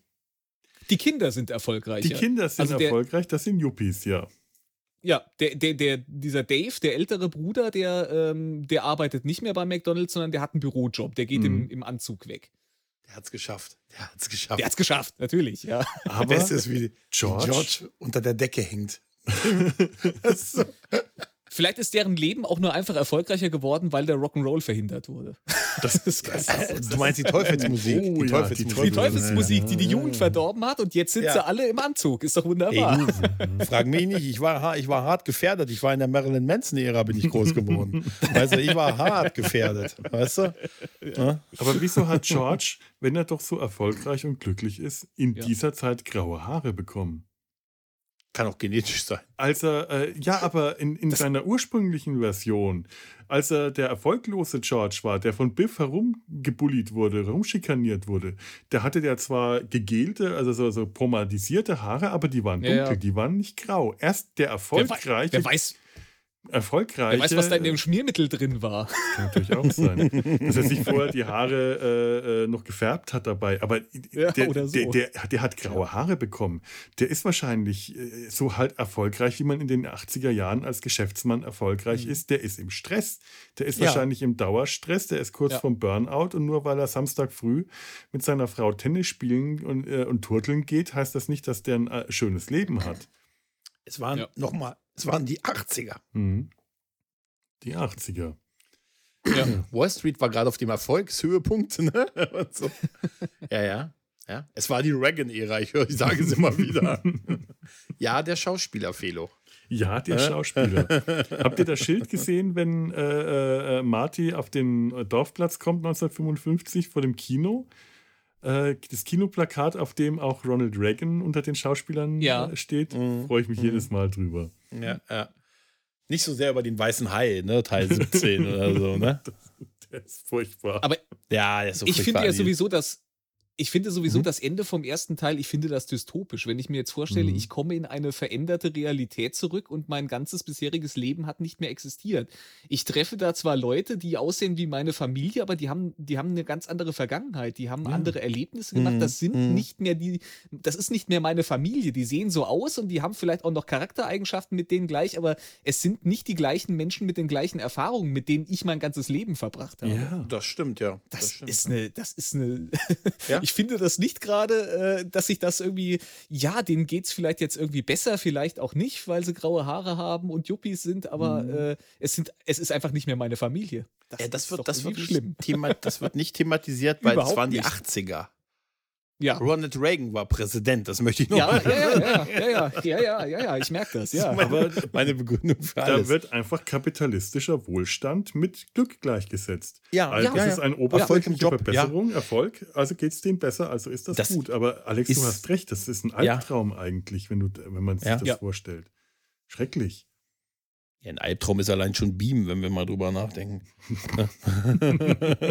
Sogar deine Freundin wird plötzlich von jemand anderem gespielt. Das ist doch. ja, Ja, ja, ja. die erkennt man Ja. auch verlierst, ja, wieder. verlierst ja alle, äh, alle, alles, was dich irgendwie geerdet hat vorher. Ja, wer weiß, was Wie die geil im das- Jahr 1955 noch alles verändert hat, dass Jennifer jetzt von äh, dass, dass anderen Eltern abstammt und jetzt anders aussieht, genau. genau. ihre DNA So- verändert. So könntest du es ja erklären und so. Ich glaube, das war, aber es war trotzdem, trotzdem wäre es super, wenn du dann so diese Gedankengänge auch gehabt hättest, ne? Ach, deshalb wird meine Freundin von einer anderen Darstellerin jetzt gespielt. So ein Meta, so ein Meta-Gag und so halt, ne? Aber kein Problem, sie liegt ja eh die ganze Zeit nur auf, im zweiten Teil auf der Veranda. Ne? Na, immerhin, sie hat ja auch noch mal ihre Szene, wo sie auf ihr altes äh, äh, Ich trifft. Das, Ja, ja. Die, die hat ein bisschen was hat sie machen dürfen. Aber, Ja, ja, Aber auch da ist sie ja nur Damsel in Distress. Da Ja. ist sie Ja. ja, wirklich Ja. auch nur so ein, so ein inaktiver, äh, äh, überforderter Charakter, der, der gerettet werden muss. Das ja, ist ja auch. ja, Hm. ist nicht schön. Nee. Nochmal, es waren die 80er, Es waren Ronald Reagan war Ja, ja, ich weiß, ich Ich höre schon ich auf, weiß, ich ich höre schon auf. Ich höre schon auf. Nee, aber das ist, äh, ja, trotzdem. Ah, das ist schon Wir, cool. haben, wir haben keine so wirklich starken Frauenrollen in dieser Trilogie. Nee, das habe ich, ich habe eben auch gerade drüber nachgedacht. Ne? Und wenn, dann baggern sie eigentlich nur, geht es eigentlich nur darum, welcher von den Typen sie kriegt halt, ne? Dass sie mit dem richtigen Mann fürs Leben zusammen Lorraine, ist im ja. Prinzip, ne? Hm. Ja, wenn man so drüber nachdenkt, ne, ist schon so ein bisschen, hm. Man muss sich das mal mit äh, äh, Geschlechtertausch vorstellen, dass äh, äh, nicht, nicht wenn, Mhm. dass da Martina in die äh, Vergangenheit reist und ihren, ihre Mutter ähm, Georgina äh, entdeckt, wie sie äh, den, ihren, ihren, ihren zukünftigen Vater bespannt. Spannend. Ja. Und dann Stell dir mal vor, in, in diesen Kleidern auf den Baum zu klettern, das ist ja ein Aufriss. Das, das ist schon schlimm genug, ja, aber dann wird sie von dem äh, Vater von ähm, Lorraine, was war denn eine männliche Version von Lorraine? Äh, Lorne. Lorne, äh, Lorne. angefahren und statt dass der keine Ahnung. äh, sie ins Krankenhaus bringt, schleppt er dann die minderjährige, das minderjährige Ja. Mädchen, die jung- junge Frau, ins Haus, legt die bei seinem Sohn ins Nein. Bett und zieht ihr die Hose aus. Das Also ist ja schon mit Marty äh, extrem zweifelhaft, was sie da gemacht haben. Aber wenn Wieso? du das jetzt mal mit Film- Geschlechtertausch vorstellst, dann möchtest du Ja. nicht drüber nachdenken. Der Film hat mir beigebracht, wenn ich jemanden anfahre, gehört er mir. ist, ist, dann, darf ich ihn, dann darf ich ihn anziehen, wie ich will. Und ich ziehe ihn. Und wenn der Ja, er ja am auch- Esstisch verwirrt ist, dann darf man auch sagen, das ist ein Idiot. Wenn du so jemanden Ja. heiratest, dann enterbe ich dich oder so. Ich finde immer Vor, noch vor super, allen Dingen scheint der Mann ja öfter Jugendliche anzufahren, Ja, weil er sagt, stimmt, es ist ja. mir schon wieder einer Ja, von den Verrückten ja, ja. vors Auto gesprungen. Das da muss da ja ständig vorkommen. eine totale Horrorgeschichte draus machen. Wirklich. Ne? Ja, Tja. Und dann bist du, sitzt du da ohne äh, so, so, so arme, arme junge Männer, die dann bei Lorraine oben ohne Hose festgehalten werden. Oh ja. Also, was ist, Wer weiß, wie oft das schon passiert ist. er sagt Nein, ja, das ist mir schon wieder Sammlung. passiert. ja, ja, ja, mit, ja. ich meine mal ehrlich, nimmt ihn mit rein, legt ihn ins Bett seiner Tochter und zieht ihm die Hose aus. also wenn du drüber nachdenkst, also, Auch sowas. ui, muss eigentlich total dehydriert sein, wenn der bei Doc ankommt. Der hat neun Stunden geschlafen. Auch sowas. Du fährst jemand an, der stößt sich den Kopf auf den Boden an und du legst ihn ins Bett. Der ist neun Stunden Schlaf bewusstlos. Denkst du dir auch nicht so weit. Lass den mal ausschlafen. Der hat, der hat ähm, wahrscheinlich zum Abendessen oder vielleicht nachts, als der, als Marty aufgebracht ist, als sein Radiowecker losging und er zu der äh, äh, Twin Pine äh, Mall losgebracht hat, hat er vielleicht mal was getrunken. Dann ist er ins Jahr 1955 zurückgefahren, hat dort nichts gegessen, hat Kaffee. nur einen Kaffee getrunken, aber auch nicht eine ganze Tasse, sondern nur einen Schluck Nee, dann nichts, bis der abends bei Doc ist, auch dann nichts. Der kriegt ne- von dem Essen ist der nichts bei Lorraines Eltern. Der isst nicht dieses riesen aufgetürmte Essen, kriegt er keinen Bissen runter, der trinkt auch nichts, rennt zu Doc, da trinkt er auch nichts, sondern wahrscheinlich irgendwann erst am nächsten Morgen zum Frühstück. Der müsste zu der Zeit Der komplett arme dehydriert sein. ja, und sowas, ja. sowas denkt man beim äh, Film immer nicht. Das, die, die essen nichts. Die essen und trinken nichts. Ich krieg schon Kopfschmerzen, wenn ich drei Stunden lang nichts getrunken Ja. habe. Ja, aber man Wunder, muss dass sagen, der total verwirrt ist. ja, aber das waren auch ganz andere Zeiten damals. Es waren die 80er. Es war die. Achso. Ich glaube, Ronald Reagan war Präsident, oder? Und, ja, und guckt euch doch mal die Typen aus dieser Zeit an. Glaubst du, dass ein, ein Rambo ne, was getrunken hat? Getrunken Ja, ja. hat ihn. Weißt du? Und das fände ich aber schön, wenn, wenn äh, Rambo irgendwie sich einfach mal so zwischendurch äh, äh, in, zur Kamera drehen würde, die vierte Wand durchbrechen würde. Jetzt aber erstmal ein Glas Wasser. Denkt dran, Kinder, bleibt hydriert. ja, es wäre so, so He-Man, oh, Getaway. ja, ja, genau.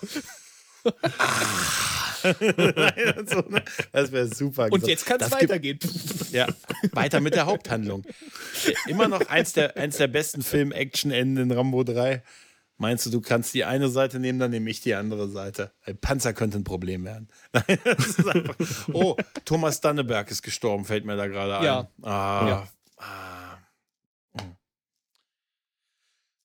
Jetzt habe ich einen Downer am Ende. Aber es waren auch Jetzt- nicht mehr die jetzt hast du 80er. einen Downer. Jetzt habe ich einen Downer am Ende. Tja, ich glaube, da sind Ich wir fürchte, ich habe auch nichts mehr, was dich jetzt noch wieder hochbringt. Ich bin auch, ich bin durch. Noch bei gut zwei Stunden. Das ist doch eine gute Länge, ne? Ja, ja, nein, ich hätte jetzt noch gerne irgendwas total Lustiges zum Ende, ein, aber ich habe leider keine lustigen Fantheorien mehr. Ich glaube, die Filme sind lustig genug. Es gibt nur Ja. düstere. Das, das auch. das ja. fällt sowieso auf, ne? Alles ist irgendwie so ein bisschen, ne? Wollte Ja. Selbstmord begehen, ne? Oh, Äh, tragisch. Nun gut, dann würde ich sagen, sind wir jetzt hier am Ende angekommen. Wir sind jetzt hier wieder in der Zukunft zu- angekommen, im Jahr 2023. Das äh war Das- jetzt gerade nicht geplant, aber ich, der Sohn von Ronald Reagan überlegt, Präsident zu werden. Nein. So, ich bedanke mich bei euch beiden, dass ihr mit mir zurück in die Zukunft gereist seid. Sehr gerne. Sehr viel Spaß Sehr gemacht. gerne. In zehn Jahren werde ich mir die Filme wieder anschauen und wieder wie jedes Mal überlegen, warum schaue ich mir die nicht öfter an und gleichzeitig denken, oh, hätte ich noch mal zehn Jahre warten können. Crispin Glover, oh. Ja, ja. Jedes Mal, jedes Mal. Es ist ganz furchtbar. Ähm, liebe Zuhörer, was haltet ihr von der Zurück in die Zukunft Trilogie? Ihr habt die doch bestimmt auch gesehen. Sagt uns was dazu, schreibt uns Kommentare. At data-sein-hals.de findet ihr die Kommentarfunktion oder äh, kontakt at data-sein-hals.de. Da, da gehört das Ad hin. Oder auf Twix oder Facebook oder Instagram oder Postkarten an mich. Ihr findet meine Inter Interesse am Impressum. Nein, andersrum. jetzt, okay, es ist auch für mich schon die siebte Stunde und dabei ist gerade mal Nachmittag, aber ich habe heute noch nicht so viel gegessen. Das Nicht so viel getrunken und wir sind durch drei Jahrzehnte geslidet. Also. ja, Ja, das ist nicht allerdings. gut. Ne? Dehydriert. Sehr gefährlich. Ich bedanke mich jetzt. Habe ich mich schon bei euch bedankt? Ja, ich Ja, hast du, aber kann man nie genug Kann man, machen. ja. kann man nie genug Ich, machen. Ich, das ich höre das immer, immer gerne. das ist Ja, die, Verabred die Verabschiedungsschleife. Da, da muss ich mich drei Ja, oder ja. vier Kommen wir nicht mehr 14 Mal raus. Wir sind bedanken, noch- sonst ist. Äh, Kommen später zum Essen. Wir sind noch in der Verabschiedungsschleife seit einer Stunde.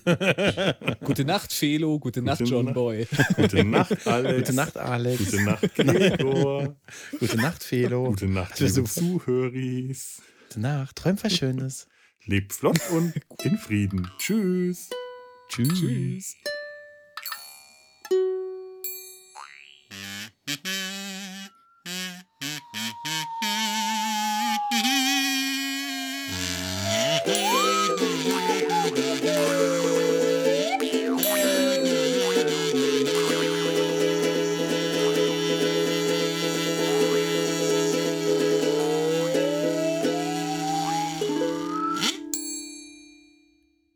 Mal gespannt, ob meine Postkarte ankommt, die ich aus dem Urlaub geschickt habe. Oh, bislang noch nicht, aber ich war heu ne, heute. Nee. Ich, ich habe auch gelesen, dass das nicht garantiert ist, dass äh, von Mallorca geschickte Postkarten mit äh, äh, Swiss Post, äh, dass die überhaupt ankommen. Oh, oh.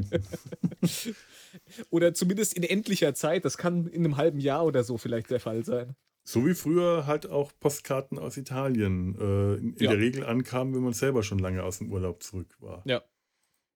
Ich habe Ich habe sie, glaube ich, am dritten Tag geschickt. Also sie müssten Ah. jetzt so schon, schon fast äh, zwei Wochen unterwegs sein. Also im Briefkasten war gestern nichts. Und heute mit, äh, garantiert auch nichts. Ich habe neulich eine alte Postkarte gefunden, die muss ich irgendwann mal meiner Schwester äh, zurückbringen. Auf der stand dann hinten drauf: Liebe Oma, lieber Opa, Ähm, mir geht's gut. Bitte hebt diese Postkarte für mich auf und klebt die in mein Album. Oder hebt diese Postkarte für mich auf, damit ich sie behalten kann. Mhm. Nur leider hat sie vergessen, die abzuschicken. Die ist in irgendeinem Karton gelandet, der dann bei mir gelandet ist. Und ich muss die ihr irgendwann zurückgeben. Es war eine sehr drollige Postkarte, die sie also richtig mit so kleinen Kinderschrift, so richtig Erstklässler-Schrift oh. geschrieben hat. Ganz, ganz herzlich. Süß. Aber so haben wir auch gerne mal Postkarten, die uns gefallen haben, an unsere Großeltern geschickt, damit wir einen Grund hatten, diese Postkarte zu kaufen, damit wir die dann später behalten durften. Mhm. Das haben wir gerne gemacht. Wir waren da clever. Also ich hoffe, dass meine Postkarte ankommt, weil ich habe mir die Mühe gemacht, sie zu illustrieren. Ich habe, uh. ich habe drauf gemalt. Wie? Ach, toll. Gespannt. Oh. Ich habe noch gelesen, es gibt konkurrierende Postunternehmen auf Mallorca. Es gibt uh. äh, die, äh, das, das spanische eigene Unternehmen, ich habe gerade vergessen, wie es heißt, und äh, Swiss Post macht da ganz viel und hat sich überall äh, eingestellt. Aber die haben wohl mittlerweile ein Abkommen, dass die auch untereinander die, die falsch eingeworfenen, falsch frankierten äh, Postkarten, dass die untereinander ausgetauscht werden. Besudeln. ja. Oje, oje. Okay. Noch habe ich Hoffnung. Eine Produktion des Podcast Imperiums.